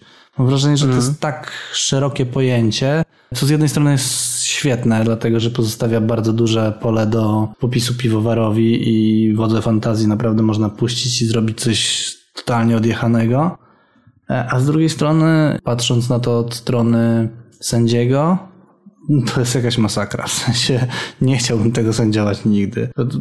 Wyrywa się spo, no tak. spośród jakichkolwiek ram. No. Znaczy nie, wiesz, to, no, to, to wszystko zależy od opisu stylu, tak? Jeżeli zdefiniujesz sobie ten, tą kategorię wąsko, to sędziowanie nie będzie takie trudne. To znaczy, moim zdaniem w ogóle sędziowanie czegoś takiego na pewno byłoby ekstremalnie trudne, dlatego że się szybko przyzwyczajasz do tych wszelakich przypraw. Też, I tak. wiesz, jak ktoś ci dowali jakiegoś imbiru albo czegoś takiego, no to się z ten po prostu znieczulisz. Czasami przy pierwszym piwie, nie? No tak, tak, tak. Wiesz co, to jak rozmawialiśmy, no. zanim żeśmy zaczęli nagrywać, to ja powiedziałem, że, że postawię pewną tezę na początku tego odcinka. Nie powiedziałem ci, co to za teza będzie, żeby było ciekawiej. Więc moja teza jest taka, trochę wynika to z tego, co już powiedziałem, że dla mnie piwem świątecznym może być każde piwo, które... I tu właśnie chciałbym, żebyśmy sobie doprecyzowali to mhm. w tym odcinku, żeby to wyszło z tego odcinka, które ma jakieś wspólne cechy i żebyśmy te cechy właśnie wymienili. A ja ci mhm. powiem tylko, że dla mnie to są właśnie... To, to może być, nie wiem, kurde, to może być goze z przyprawami świątecznymi, takimi typowymi świątecznymi, typu, nie wiem, goździk na przykład, albo... albo gaszka, gałka muszkatałowo. To może być, nie wiem, stout, to może być jakieś belgijskie piwo, nawet jasne, do którego dodamy jakieś przyprawy. Wydaje mi się, że to jest piwo, które po prostu musi mieć, zamiast ducha craftu, musi mieć ducha świąt. Aha, mhm, mhm. Nie wiem, co ty o tym myślisz, sądzisz. Co? Nie? Yy, znaczy, ja się trochę nie zgadzam. Ja uważam, że to, dla mnie to by było trochę węższe. Okej, okay, okay. Znaczy, to zgadzam fajnie. się z tym, że... Znaczy nie wiem, bo chcesz, żebym od razu powiedział wszystko, czy, nie, czy, możesz... będziemy, czy chcesz, żebyśmy dochodzili do tego w trakcie rozmowy? Wiesz co, myślę, że to bo... fajnie byłoby, gdyby to nie był taki klasyczny odcinek, jak żeśmy robili z New Englandem i z Brut I P A, gdzie żeśmy przechodzili po jakiś tam konkretny, według jakichś tam konkretnych wytycznych, tylko żeby to było trochę takie luźniejsze w formie opowieści, tak? Mm-hmm, mm-hmm, e, mm-hmm. Więc spróbujmy sobie po prostu o tym podyskutować, bo widzę, że mamy, wiesz, dwa różne spojrzenia, więc, więc pewnie wywoła się fajna dyskusja. dyskusja i, mhm. i, i pewne rzeczy typu, nie wiem, zasyp, chmielenie i tak dalej wyniknie w trakcie tej dyskusji. No dobra, no ja tutaj jak pisałem sobie scenariusz do tego odcinka, to dałem jako pierwsze wrażenie ogólne. No to ty już zacząłeś, tak? Że u ciebie że według ciebie to ma być y, piwo zdominowane przez y, ducha świąt, tak? Tak, znaczy zdominowane to nie wiem, powinno mieć w sobie y, ducha świąt, tak? Jestem no dobra, sobie... ale to, ale musisz to zdefiniować trochę bardziej, bo to wiesz, no... No nie wiem, jestem ludzie sobie... zaczną chodzić do sklepów i szukać ducha świąt. Ducha nie, świąt, no tak. Nie da się go kupić. Wiesz co, no jestem sobie w stanie... Można tylko dostać. Jestem sobie w stanie wyobrazić, nie wiem, ciemnego czekoladowego stouta na przykład z tonką, który będzie przy, przywodził na myśl, nie wiem, jakąś ciepłą czekoladę w zimowy wieczór pitą przy świątecznym stole. Na przykład jestem to sobie w stanie wyobrazić i będzie to dla mnie piwo świąteczne, ale będzie też dla mnie piwem świątecznym, nie wiem, dniowe goze, które robi chyba piwoteka, którego notabene nie piłem, ale jestem sobie w stanie wyobrazić, że to też będzie przywodzić na myśl święta, dlatego że tam jak dodasz przyprawy typu goździk, typu właśnie gałka muszkatołowa, czy, czy jakieś, nie wiem, jakieś skórki pomarańczy, albo kurde nawet wędzone śliwki do tego dodasz, to w jaki sposób, jeżeli skojarzy ci się to ze świętami, to dla mnie to, to wciąż może być piwo świąteczne. W sensie ono dla mnie nie musi być, bo, bo opisy stylu pewnie powiedzą, że, że to ma być słodkie na przykład. Tak, tak myślę, że, że mm-hmm. słodkie, mm-hmm. rozgrzewające, mocne. To mm-hmm. ja w ogóle, w ogóle nie czuję tego. W sensie, znaczy to też będzie piwo świąteczne, ale dla mnie piwem świątecznym może być coś zupełnie innego, tak? Mm-hmm. Czy satysfakcjonuje cię taka tak, odpowiedź? Tak, okay. tak. W sumie to czekałem, kiedy skończysz, żebym miał co mówić, no ale dobra. Wiesz co, no ja na przykład najbardziej ze świętami, w sensie z takim właśnie duchem świąt, to się kojarzy jednak grzaniec, wino. Nie? Wino, grzaniec, okej. Okay. Tak, tak, tak, które jest słodkie i przyprawowe. W sensie i takie rozgrzewające, wiesz, te przyprawy są rozgrzewające i alkohol rozgrzewa i przy okazji cały napój też jest y, słodki. Ja wiem, że to jest ciepłe, y, jak się mm-hmm. to pije i to jest to trochę inne wtedy odczucie tego, ale tak bym sobie coś takiego wyobrażał właśnie, że że to nie będzie nic ostrego. W sensie, że to będzie wszystko zaokrąglone bardzo, bo w, w tych grzańcach te, te aromaty są zwykle takie zaokrąglone, że to wino nie jest ani taninowe jakieś, wiesz, te przyprawy nie są jakieś ściągające, w aromacie dają takie ciepły, słodki e, odczucie, e, więc właśnie na przykład gozę, kwaśne piwo by mi nie pasowało, tylko, tylko coś słodkiego, nie? I takiego czekoladowego albo trochę bardziej karmelowego, coś w tym stylu. Okay, czyli I mocno, takie, oczywiście. Czyli ty, ty masz bardziej takie klasyczne podejście, znaczy jeżeli tak, w ogóle można tak. o tym mówić jako klasyczne, tak? Znaczy no dobra, ja, ja jak... X-Maseli nie lubię, nie smakują Aha, mi piwa okay. z przyprawami, ale może dlatego po prostu, że nigdy jeszcze nie piłem jak, czegoś takiego, co by mnie wyrwało z butów, nie? Mhm. Wiesz co, a jakbyś tak pomyślał jednak, spróbuję cię przekonać do tego kwaśnego piwa no, jako no, no. piwo świąteczne. Jakbyś miał sobie wyobrazić właśnie, może niekoniecznie gozę, no, ale Sur Ale'a, który właśnie mhm. byłby z jakimś suszem, który dodaje się do kompotu. I zaraz powiesz, że nie lubisz kompotu z suszu, ale w sensie czy... Lubię. Lubisz, o fajnie. Mhm. Mhm. Jakbyś dostał coś, taką szklankę, która by jednak pachniała właśnie tym kompotem z suszu, który pije się przecież na zimno. I on byłby przy okazji kwaśny, bo ten kompot też jest kwaśny. To, to nie pomyślałbyś o tym, że to się nadaje na, na piwo świąteczne? Wiesz co, gdyby był słodki przy tym, w sensie bardzo słodki i trochę mm. kwaśny, to tak, no bo ten kompot z suszu jest lekko kwaśny, no bo owoce suszone są kwaśniejsze niż świeże. To tak. Czyli jednak ale musiał być też mocny. Tak, mocno. tak. No, tak, tak. Myślę, że powinno być... Znaczy, bo nie wyobrażam sobie piwa... Znaczy, bo pełne też powinno być, nie? Moim zdaniem. Wiesz co, to ja a propos tej pełni, to, to też na początku, jak tam gadałem no. o tym, to tak właśnie myślałem, że jakbym miał powiedzieć... co y, musi zawierać, y, czym musi się charakteryzować piwo świąteczne, to właśnie powiedziałbym, że ono raczej fajnie byłoby, jakby było pełne. Dlatego, mm-hmm. że jednak pełne piwa kojarzą się z czymś deserowym, a moim zdaniem to piwo świąteczne powinno być w jakiś sposób deserowe jednak, tak?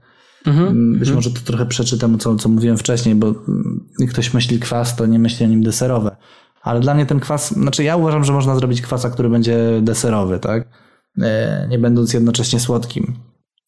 Więc... Znaczy ja takiego po prostu piwa jeszcze nigdy nie piłem, dlatego być może ciężko mi jest sobie coś takiego wyobrazić. Może masz właśnie zbyt płytką wyobraźnię. nie, no żartuję. Nie, bo, bo patrzę teraz na ten scenariusz i tutaj no. zadałeś w tym pierwszym punkcie cztery tak. pytania. Czy ono ma być zdominowane przez przyprawy? czy ma być słodkie, czy ma być wytrawne, czy ma być mocne. To, to może spróbujmy sobie na to, to, to odpowiedzieć. Już trochę żeśmy o tym powiedzieli.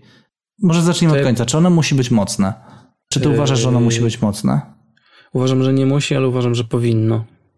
Że dlatego, powinno. że tak, dlatego, że ma być rozgrzewające, bo jest jednak zima. Jak, znaczy, bo trochę za bardzo się skupiamy na tym X-masie, no ale dobra, już ten, o tym, o tym dyniowym to sobie potem powiemy. Więc mówimy na razie o piwie świątecznym. Bo jest zima po prostu, tak? Jak, są świę... jak jest Boże Narodzenie. I wydaje mi się, że powinno być rozgrzewające. Okay. Trochę przynajmniej. Znaczy, no, jest to jakby słuszny kierunek, że, że ono powinno być rozgrzewające. Znaczy, ja, nie, ja po prostu czuję, że, że, że to nie jest jakby konieczne, tak? Bo rozgrzewający to będzie ris na przykład, a jeżeli uczepić się na przykład tego słodkiego i, i ciepłego i takiego kojarzącego się z tym, to, to równie dobrze to może być milk stout, który będzie miał, nie wiem, czternaście plato, dwa plato będzie miał na przykład z laktozy i też będzie w jakiś sposób słodki, czekoladowy, więc też będzie się kojarzył z czymś ciepłym, no. I mi się wydaje, że wtedy ta, to rozgrzewanie nie jest potrzebne. Mhm, okej. Okay. Bo w sensie mogę sobie usiąść przy kominku, gdzie będzie mi ciepło i wypić tego, ten, ten stout. No. Znaczy wiesz, no ogólnie piwo pija się zimne, więc to też y, trochę się wyklucza nawzajem, nie? Y, wszystko. No ale wiesz, pamiętaj też, że im mocniejsze piwo, tym cieplejsze je się pije. Tak, tak, w sensie tak, tak. Polecana tak. jest wyższa temperatura, prawda? No dwadzieścia plato to już spokojnie w, w dwudziestostopniowym można wypić takie piwo, nie? Właśnie, bo, bo z tego co mówisz, to tak sobie wyobrażam, że najlepszy byłby po prostu ris z przyprawami. Imperialny porter. Imperialny porter. Bałtycki, albo barley tak? wine z przyprawami. Nie, nie bałtycki. Po prostu imperialny po prostu. porter górniak albo mhm. barley wine, taki ciemniejszy troszeczkę. No okej. Okay. Bardziej czekoladowy. Takie, tak sobie coś takiego wyobrażam, bo robiłem takie piwo właśnie szesnastkę rok temu. Taki porter z laktozą i tam problem po, chyba mam wrażenie właśnie, że z tą słodyczą z laktozy pro, pro, problem polega na, na tym, że te przyprawy trochę wysuszają ten profil, mhm. że one uwytrawniają trochę piwo i ono jest słodkie i, przypra- i takie puste trochę przy tym, w sensie tam nic po środku się nie dzieje, nie?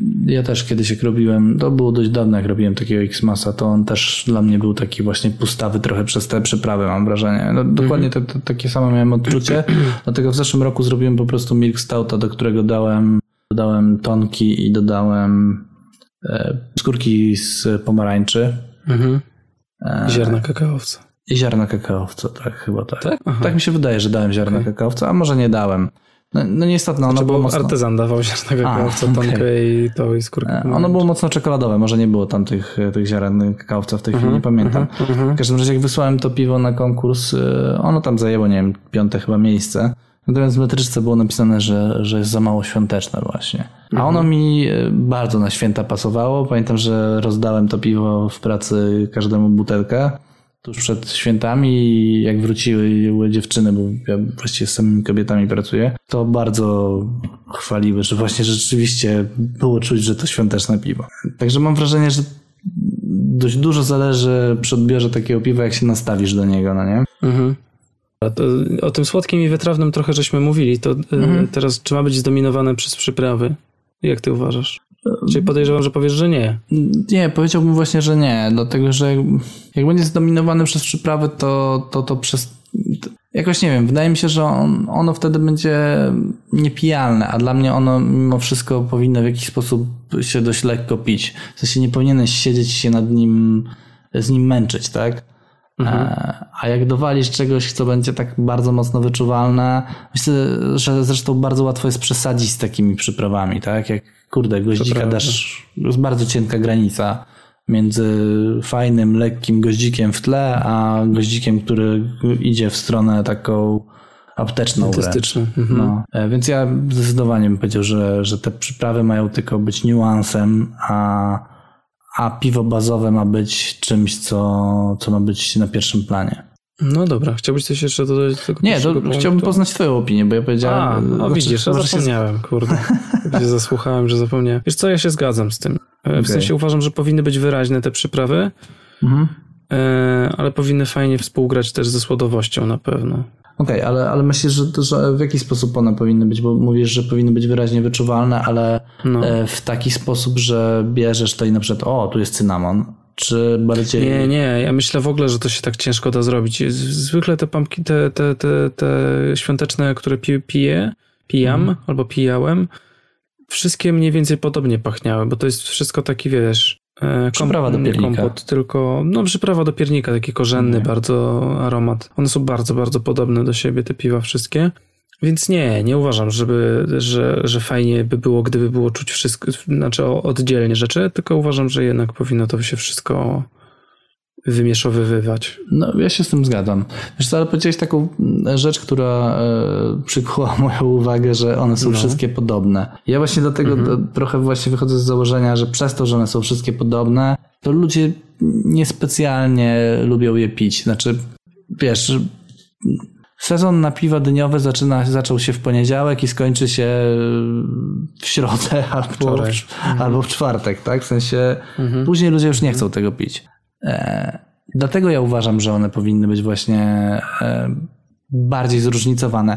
Bo zobacz, to, to jeszcze wrócę do tego początku, bo spróbuję cię do tego przekonać. Mm-hmm. Zobacz, jak mm-hmm. mieliśmy na premierze ostatniego naszego piwa, lemoniadowego Joe, który był lemoniadką.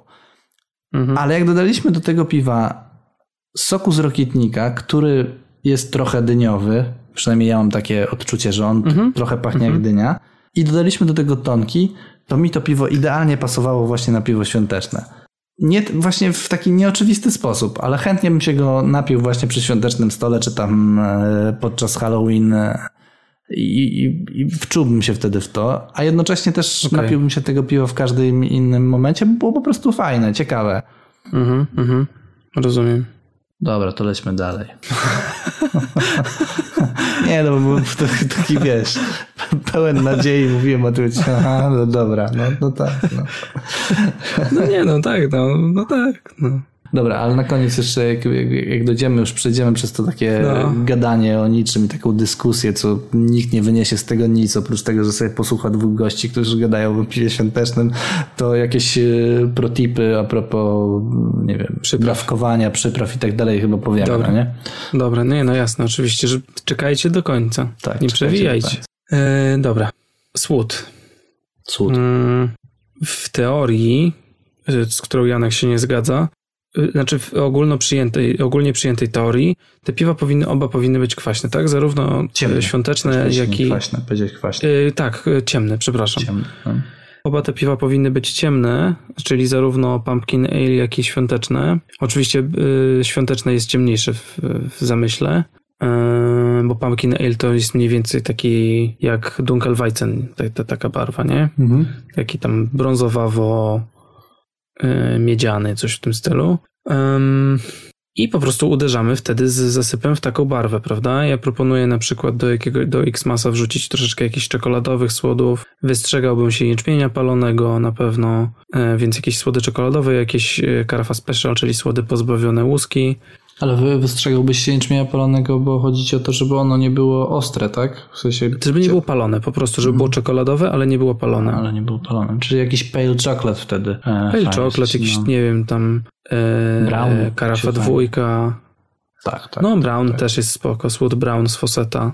Naprawdę jest fajny, więc no o, właśnie taki brown porter, tylko trochę podbity mm, ekstraktem byłby fajny jako podstawa moim zdaniem. Okej, okay, znaczy jeżeli, jeżeli bierzemy takie podstawowe, klasyczne podejście, to, to tak. A jak gdybym na przykład, teraz mi przyszło do głowy, gdybym chciał zrobić takie jednak jasne piwo świąteczne, to na przykład dowaliłbym jakiegoś abi albo jakiegoś cookie, tak ze trzydzieści procent, żeby ono było takie przyjemnie herbatnikowe. I jak do tego by dodać, dodać właśnie przypraw, to myślę, że też, też przypominałoby mocno piwo, piwo świąteczne.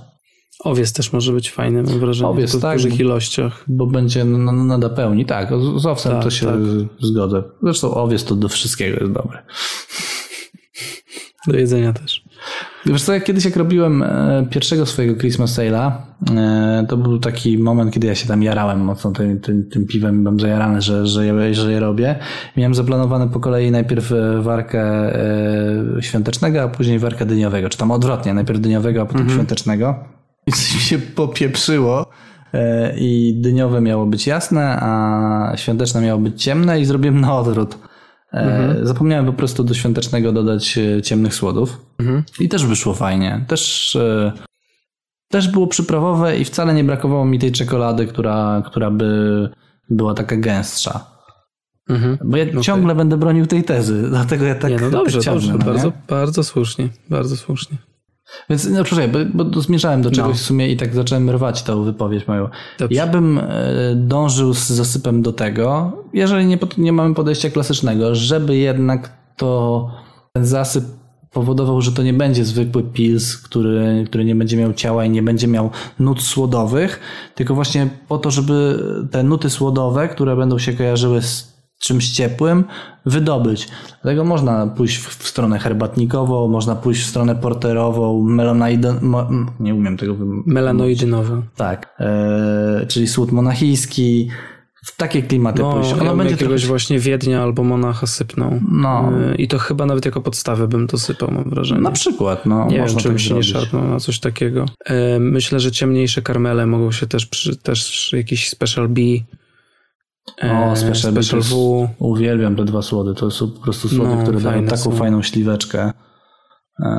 No, to, to jest bardzo dobry pomysł.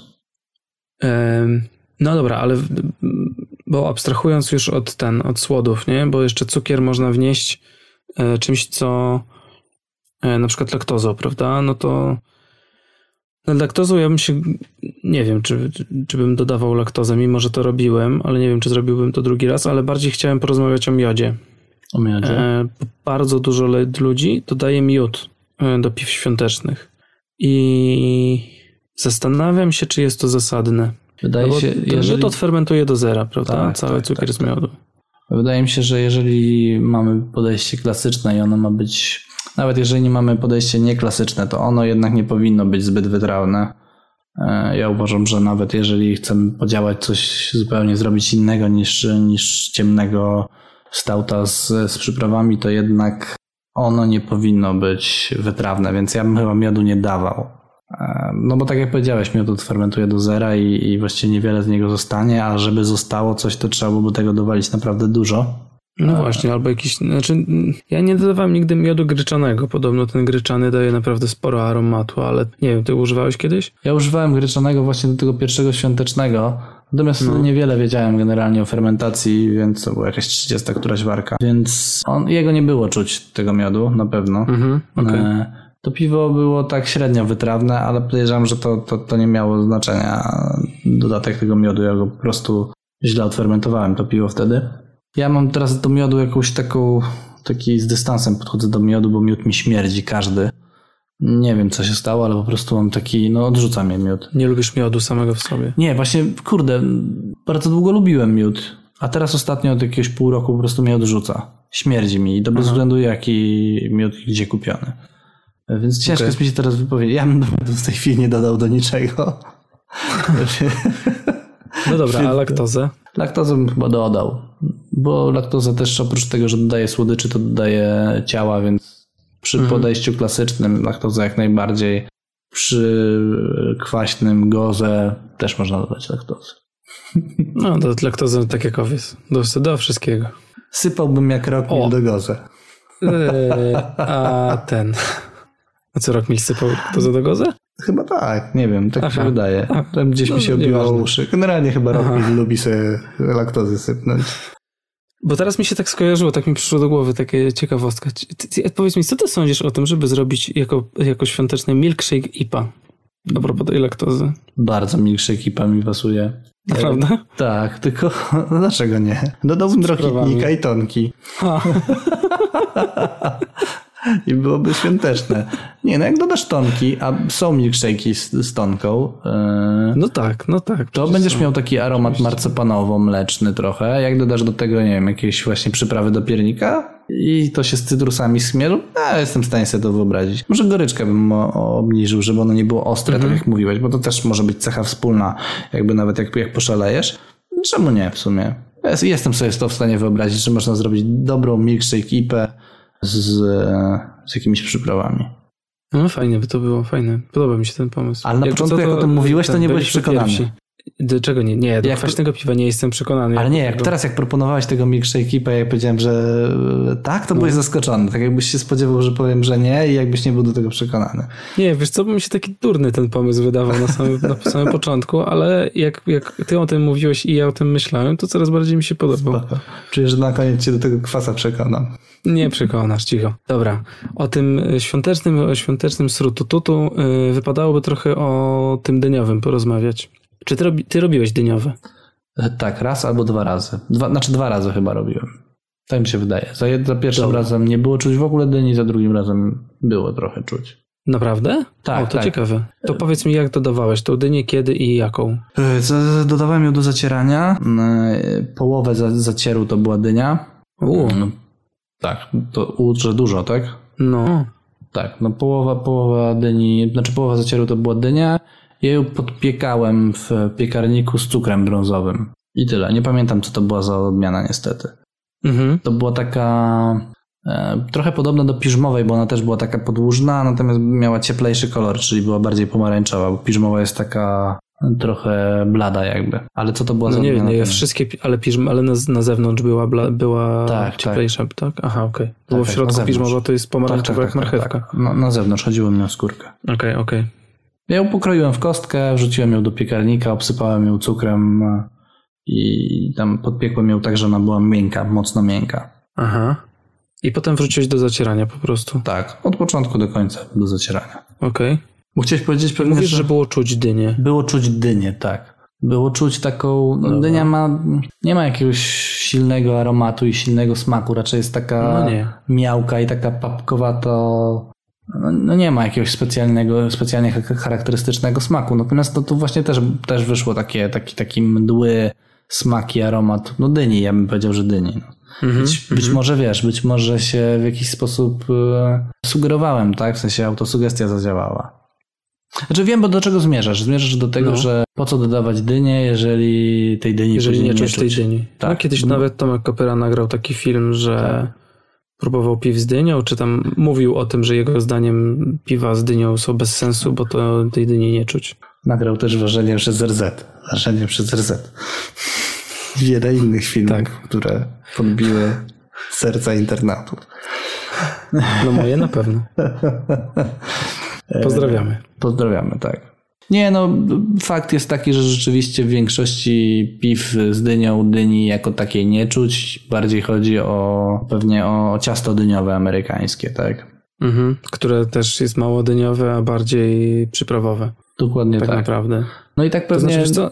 No, no, no powiedz. Nie, nie mów ty. Znaczy, e, chciałem zahaczyć o ten, o, o rodzaje dyń, w sensie o, o odmiany, czy tam gatunki. Mhm. Bo ja całkiem sporo, w, znaczy razem z żoną całkiem sporo gotujemy z dynią jesienią. Mhm.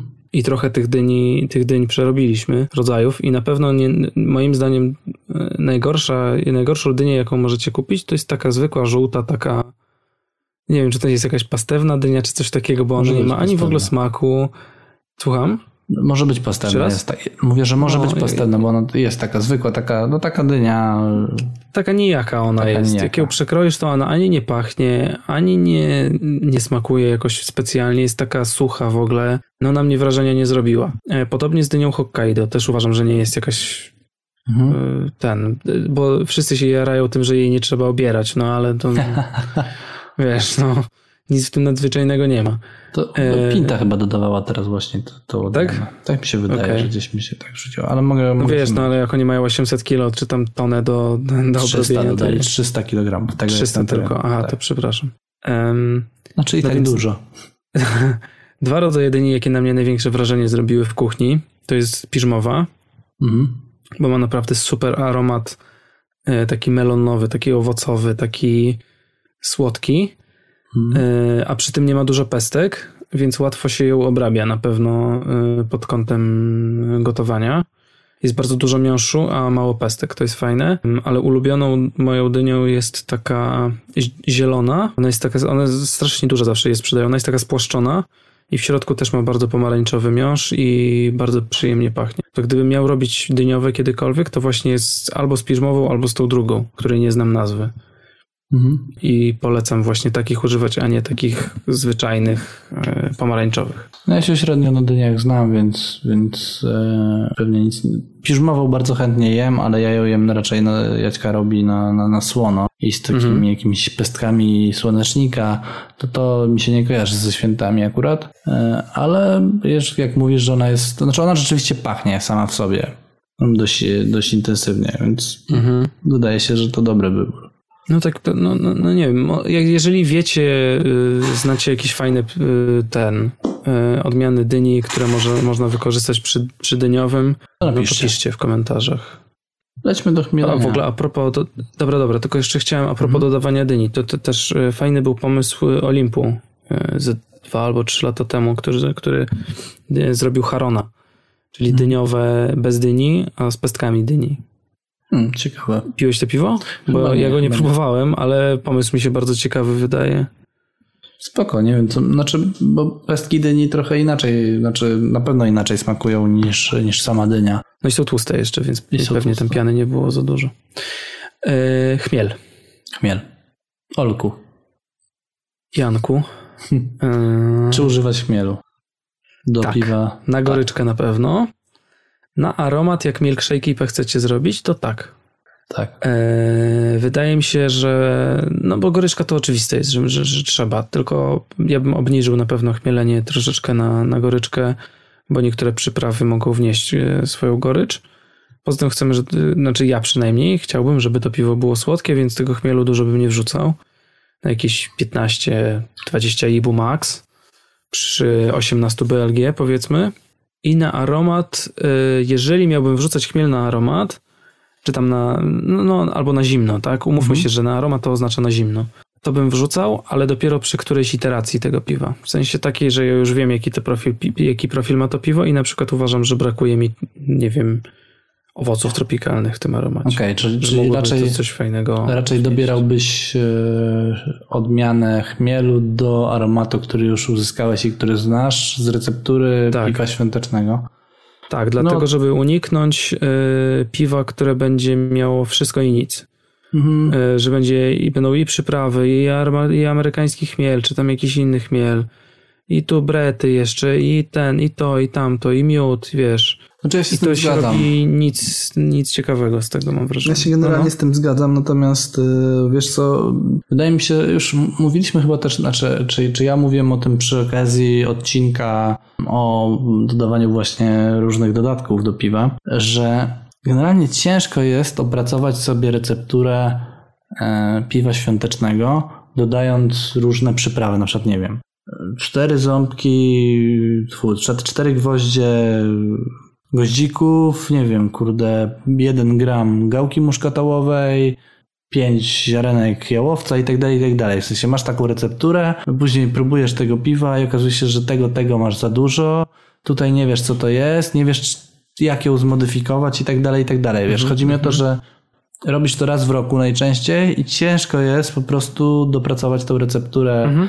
żeby mieć tą fajną bazę. Więc y, trochę odchodzę od tego chmielu, bo, bo chciałbym powiedzieć o tym protipie, o którym mówiłem na początku, że, że rzucimy taki protip i to jest mój protip, który ja bym zastosował, gdybym ważył e, piwo świąteczne, takie, takie jak, o jakim ty mówisz, mhm. to ja bym użył gotowej mieszanki przypraw.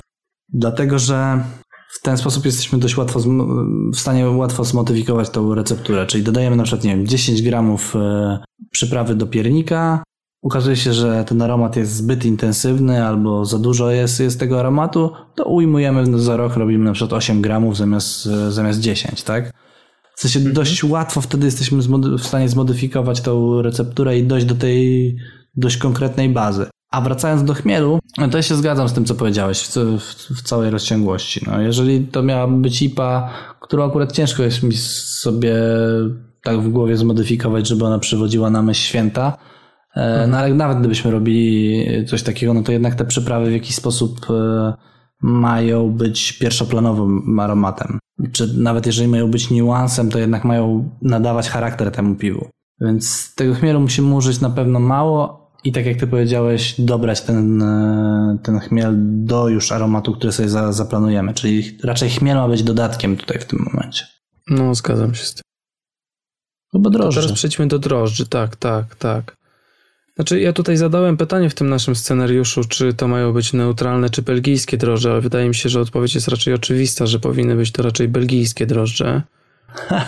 Hmm. Ja sobie w myślach mówiłem neutralne.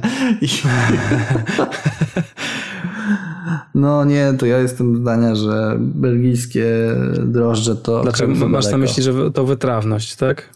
Raz, że wytrawność, dwa, że kurde, no jednak piwo drożdżami belgijskimi można na tyle sposobów przefermentować i uzyskać tak różne, tak różne efekty, że to jest mocno nieprzewidywalne, jak one... W ogóle, jeżeli mówimy o ciemnym piwie, to mi belgijskie drożdże w ogóle nie pasują do tego, ze swoimi fenolami, które... które totalnie gryzą mi się z ciemnymi piwami i ja wolałbym tą przyprawowość. A, a dubel? Tą... No dubel, ale nie, nie wiem, ale że co dubel? No na przykład pumpkin ale, no to to jest barwa mniej więcej dubla. Nie, no rozumiem, natomiast nie pasuje mi to do słodyczy ogólnej i tak jakoś, mhm. no nie wiem, nie gra. Ja bym wolał jednak ten klimat przy, przypraw właśnie, jakichś owoców, ewentualnie jakiegoś suszu czy tak dalej, jednak uzyskać dodatkami, a bazę mieć... mieć czystą i przewidywalną. Ale fajnie, że się okay. tutaj nie zgadzamy też, no. Znaczy ja w sumie to nie wiem, czy, znaczy wiesz co, przekonuje mnie to, co mówisz pierwszy raz w życiu. e, po prostu chodzi o to, że ja bardzo często widzę, znaczy właściwie zawsze we wszystkich recepturach, które do tej pory spotykałem na piwa świąteczne T pięćdziesiąt osiem. T pięćdziesiąt osiem, tak. Tak, tak, tak. Mimo, że ja zrobiłem tutaj sobie mały research, yy, który trwał trzydzieści sekund i sobie zobaczyłem na stronie White Labsa, że White Labs do piw świątecznych poleca dwa swoje szczepy, czyli W L P pięć cztery pięć i W L P pięćset siedemdziesiąt, to są oba belgijskie szczepy. Jeden to jest Belgian Strong Ale, a drugi to jest Belgian Golden Strong Ale. Hmm. Sprawdziłem sobie też odfermentowanie i one właśnie mają dosyć niskie odfermentowanie w porównaniu do pozostałych szczepów belgijskich, zostawiają dużo słodyczy. Dużo ciała. Ja się z tym nie zgadzam. Znaczy na pewno pięć cztery pięć używałem i to są drożdże, no. które zjadają prawie że do, do końca. Ja robiłem właśnie Belgian Golden Strong Ale'a na tym i on chyba z dziewiętnastu zszedł do jednego, więc nie zostawiają dużo słodyczy. No to... Bardzo ja fajne drożdże generalnie, ale, ale nie powiedziałbym, że do, do piwa świątecznego. Ja bym ich nie użył okay. do piwa świątecznego. Mhm. T pięćdziesiąt osiem. T pięćdziesiąt osiem, tak, tylko i wyłącznie. Nie, no to, to są też drożdże, kurde, zagadka. To, co piwowara zapytasz, to ci powie, że co innego dają te drożdże. Mm-hmm. Znaczy wiesz co, akurat na przykład do pumpkina to chyba rzeczywiście bym zastosował U S-y po prostu, czy tam W L P zero zero jeden, czy tam F M pięćdziesiąt dwa, czyli neutralne drożdże. Tym bardziej, że ta dynia jest taka mało aromatyczna, tak, więc... Tak, łatwo ją przykryć, mam no. wrażenie, to prawda. No a do świątecznego to w sumie jeden rabin powie tak, drugi rabin powie nie pewnie. Znaczy wiesz, podejrzewam, bo... że i tak wszyscy będą sypać, te, wrzucać te belgijskie drożdże, bo reszta to robi. Czy bo, bo ten odcinek, I, czemu, i... czemu on ma służyć generalnie? On ma służyć jakiejś tam inspiracji, znaczy przynajmniej w moim mniemaniu, tak? W sensie gadamy sobie tutaj, mamy jakieś tam różne punkty widzenia i tak na dobrą sprawę chcemy was zachęcić do tego, żebyście pokombinowali, zrobili to w bardzo różny sposób, bo pojęcie piwa świątecznego jest bardzo, bardzo szerokie, tak? I tak. Olek mówi, że to ma być ciemne piwo w jakiś tam sposób y, czekoladowe na przykład. Ja mówię, że kurde, może być to kwas. I w sumie to od was zależy, czy skłonicie się do tego, co mówi Olek, czy skłonicie się do tego, co mówię ja. Y, co nie zmienia faktu też, że nawet to klasyczne podejście Olka jest też bardzo szerokie, tak? Nie wiadomo, jakich drożdży użyć. Można użyć belgijskich, można użyć neutralnych. No generalnie ilość przypraw, jakich można użyć, też jest bardzo szeroka, tak? I tutaj możemy płynnie przejść do przypraw. No właśnie, jeszcze dzisiaj płynnie nie przechodziliśmy nigdzie. No, no dobra, no ciężko będzie nam rozmawiać chyba trochę o, na, o naszych ulubionych przyprawach do piw przyprawowych. Takie sztandarowe przyprawy, które się sypie do, do tego, no to jest właśnie przyprawa do piernika, czyli tam idzie imbir suszony, kardamon, cynamon, e, gałka muszkatołowa. Tak, wydaje mi się, chyba że... to tyle, chyba też cztery. Goździki chyba też tam są. A jeszcze goździki, tak, jeszcze goździki. No ja już powiedziałem, że no ja i... bym sugerował użyć po prostu właśnie takiej godowej mieszanki. Tak, no ale więcej oczywiście o, o tym, jak dokładnie dawkować. Yy, mówimy w odcinku o dodatkach. Nie pamiętam, to chyba ósmy odcinek był. Nie, chyba nie. No nieistotne. Nie? W, w odcinku o dodatkach. Wydaje mi się, że trochę no, wcześniej, odcinku... ale nieistotne. Okej. Okay. Mówimy o tym, jak tam do, dokładnie dawkować e, te przyprawy. E, do czego ja, ja na przykład zachęcam do tego, żeby popróbować, e, bo bardzo mocno zawsze w tych piwach dominuje imbir. I ja zachęcam wszystkich do tego, żeby jednak stonowali trochę ten imbir, a spróbowali trochę bardziej wyciągnąć do przodu e, cynamon. No, słusznie prawisz. Olgu. Bo w Stanach, dziękuję, bo w Stanach mm, zauważyłem, że wiele browarów bardzo sobie ulubowało przy, tą przyprawę, mm. żeby dodawać do piwa, że, że na przykład imperialne stouty są bardzo często, się zdarzają z cynamonem i to może bardzo, bardzo fajnie z ciemnym piwem na pewno zagrać. Nie wiem jak z kwaśnym albo z milkshake I P A. Ale wiesz, słuchajcie, co, ja też no, nie wiem. No. Do odważnych świat należy. No, pomysł jest moim zdaniem ciekawy, żeby, żeby sprawdzić, jak, jak w kwaśnym piwie zagra cynamon. No, ja bym, albo w milkshake I P A. Albo w milkshake I P A. Ja, ja na przykład bym bardzo zachęcam do używania tonki do takich piw. Ona jest właśnie, mhm. ma ciepły aromat, który się kojarzy mi najbardziej z marcepanem, czyli z mega czymś słodkim, z czymś wyklejającym, z czymś takim pełnym na pewno też bym powiedział. Mm. I to mi bardzo, bardzo pasuje. Trzeba oczywiście uważać, żeby z tonką nie przegiąć, ale fajnie, mi się wydaje, że tonka w ogóle się będzie fajnie łączyć z różnymi rzeczami bardzo, takimi nieoczywistymi. Ja na przykład zrobiłem jakiś czas temu stout wędzony i dodałem do niego też tonki i powiem ci, że jak to robiłem, no. to myślałem, że to będzie niepijalne, a okazało się, że kurde, całkiem fajnie, jak się utlenił, doszły do tego śliwki, to ta tonka tak też Aha, współgrała, okay. wiesz, z tym słodkim mm-hmm. aromatem. Całkiem, całkiem fajnie wyszło. Może nie, nie jakoś super też, ale, ale dało się to pić i, i było to nawet przyjemne. Więc ja bym tonki dał. Zastanowiłbym się też nad skórkami cytrusów i to niekoniecznie pomarańczy. W ogóle mocno cytrusowe piwo, które dodatkowo miałoby jakieś przyprawy do ciast, też może moim zdaniem fajnie, fajnie zagrać. I, mhm. i przywieźć na myśl te święta, bo to w moim podejściu to jest najważniejsze, żebyś powąchał to piwo, spróbował go i powiedział, i żeby to ci się skojarzyło z czymś, co, co stoi na, na stole świątecznym na przykład. A no właśnie, a propos tego, co sądzisz o takim piwie, które nie miałoby w ogóle przypraw, byłoby jasne, ale byłyby dodane wędzone owoce? No myślę, że... Na przykład gruszki. Na Kurczę, wędzone. Bardzo mi się podoba ten pomysł. W sensie, że taki kompot z suszu, tylko piwo, nie? I o. wędzony kompot z suszu oczywiście. Super pomysł, naprawdę. No, mi się bardzo podoba. Jest, jest takie... Hmm. Może ktoś próbował, jak próbowaliście, to napiszcie. No, no. Pewnie ktoś próbował. No, to jest, wiesz, kurczę, bo, bo to też jest takie podejście kraftowe mocno, no nie? Że, że wrzucasz coś i patrzysz, co wyjdzie, tak? E, tak? I to świąteczne piwo jest, kurde, dla mnie właśnie takim... worem, do którego możesz wrzucić po prostu wszystko i, i eksperymentować. Mhm. Podoba mi się ten pomysł z tymi suszonymi owocami. Znaczy wiem, że Olimp wrzucał suszone gruszki, znaczy nie, że suszone, tylko wędzone gruszki do czegoś, do jakiegoś piwa, tylko nie pamiętam do jakiego.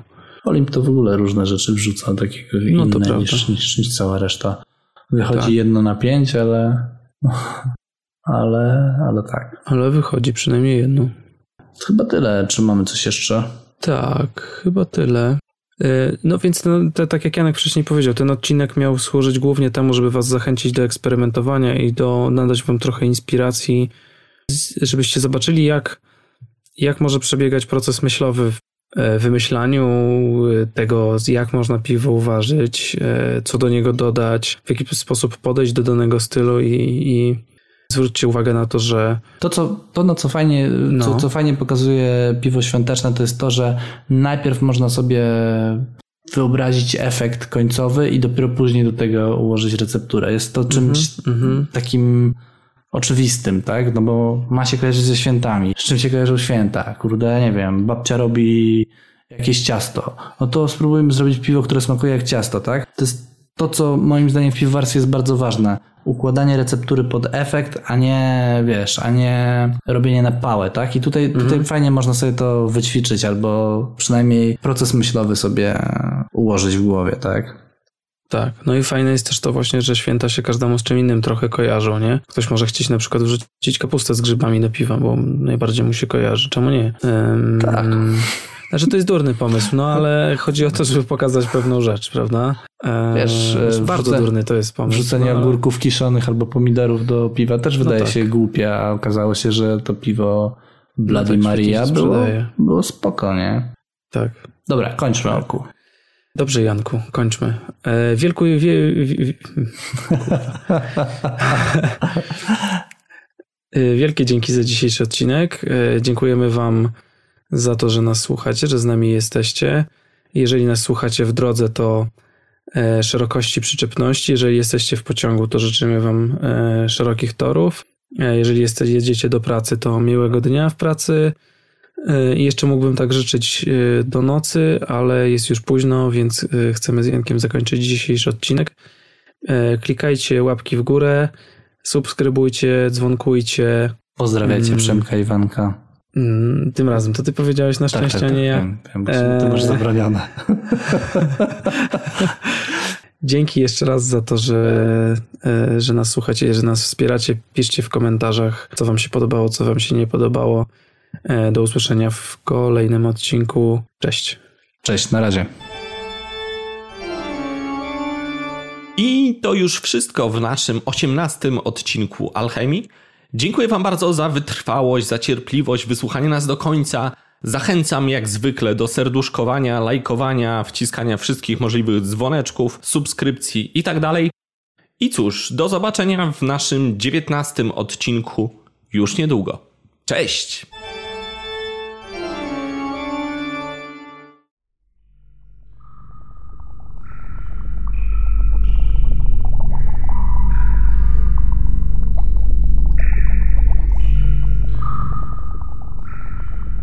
Cześć, tu Mateusz Górski z browaru Brokreacja. Słuchacie Alchemii, podcast o piwie. A teraz jakiś żarcik na zakończenie. Znaczy ja sam nie słyszałem żarcik, ale tego nie możemy puścić. W sensie podrzucił mi to właściciel browaru, którym warzymy, nie? Piotrek jest mega żartowniciem. To jest historia... Pilot wycieczki. Opowiada historię. Przychodzi gość do knajpy. Takiej dystyngowanej, powiedzmy, że w centrum Warszawy i mówi, że chce Dobra, najlepszego burgunda z sześć. To, no, to nie jest dobre, to nie jest dobre. Nie puścimy tego. Dziękuję. Nie puścimy. Koniec, do widzenia. Ale właśnie to...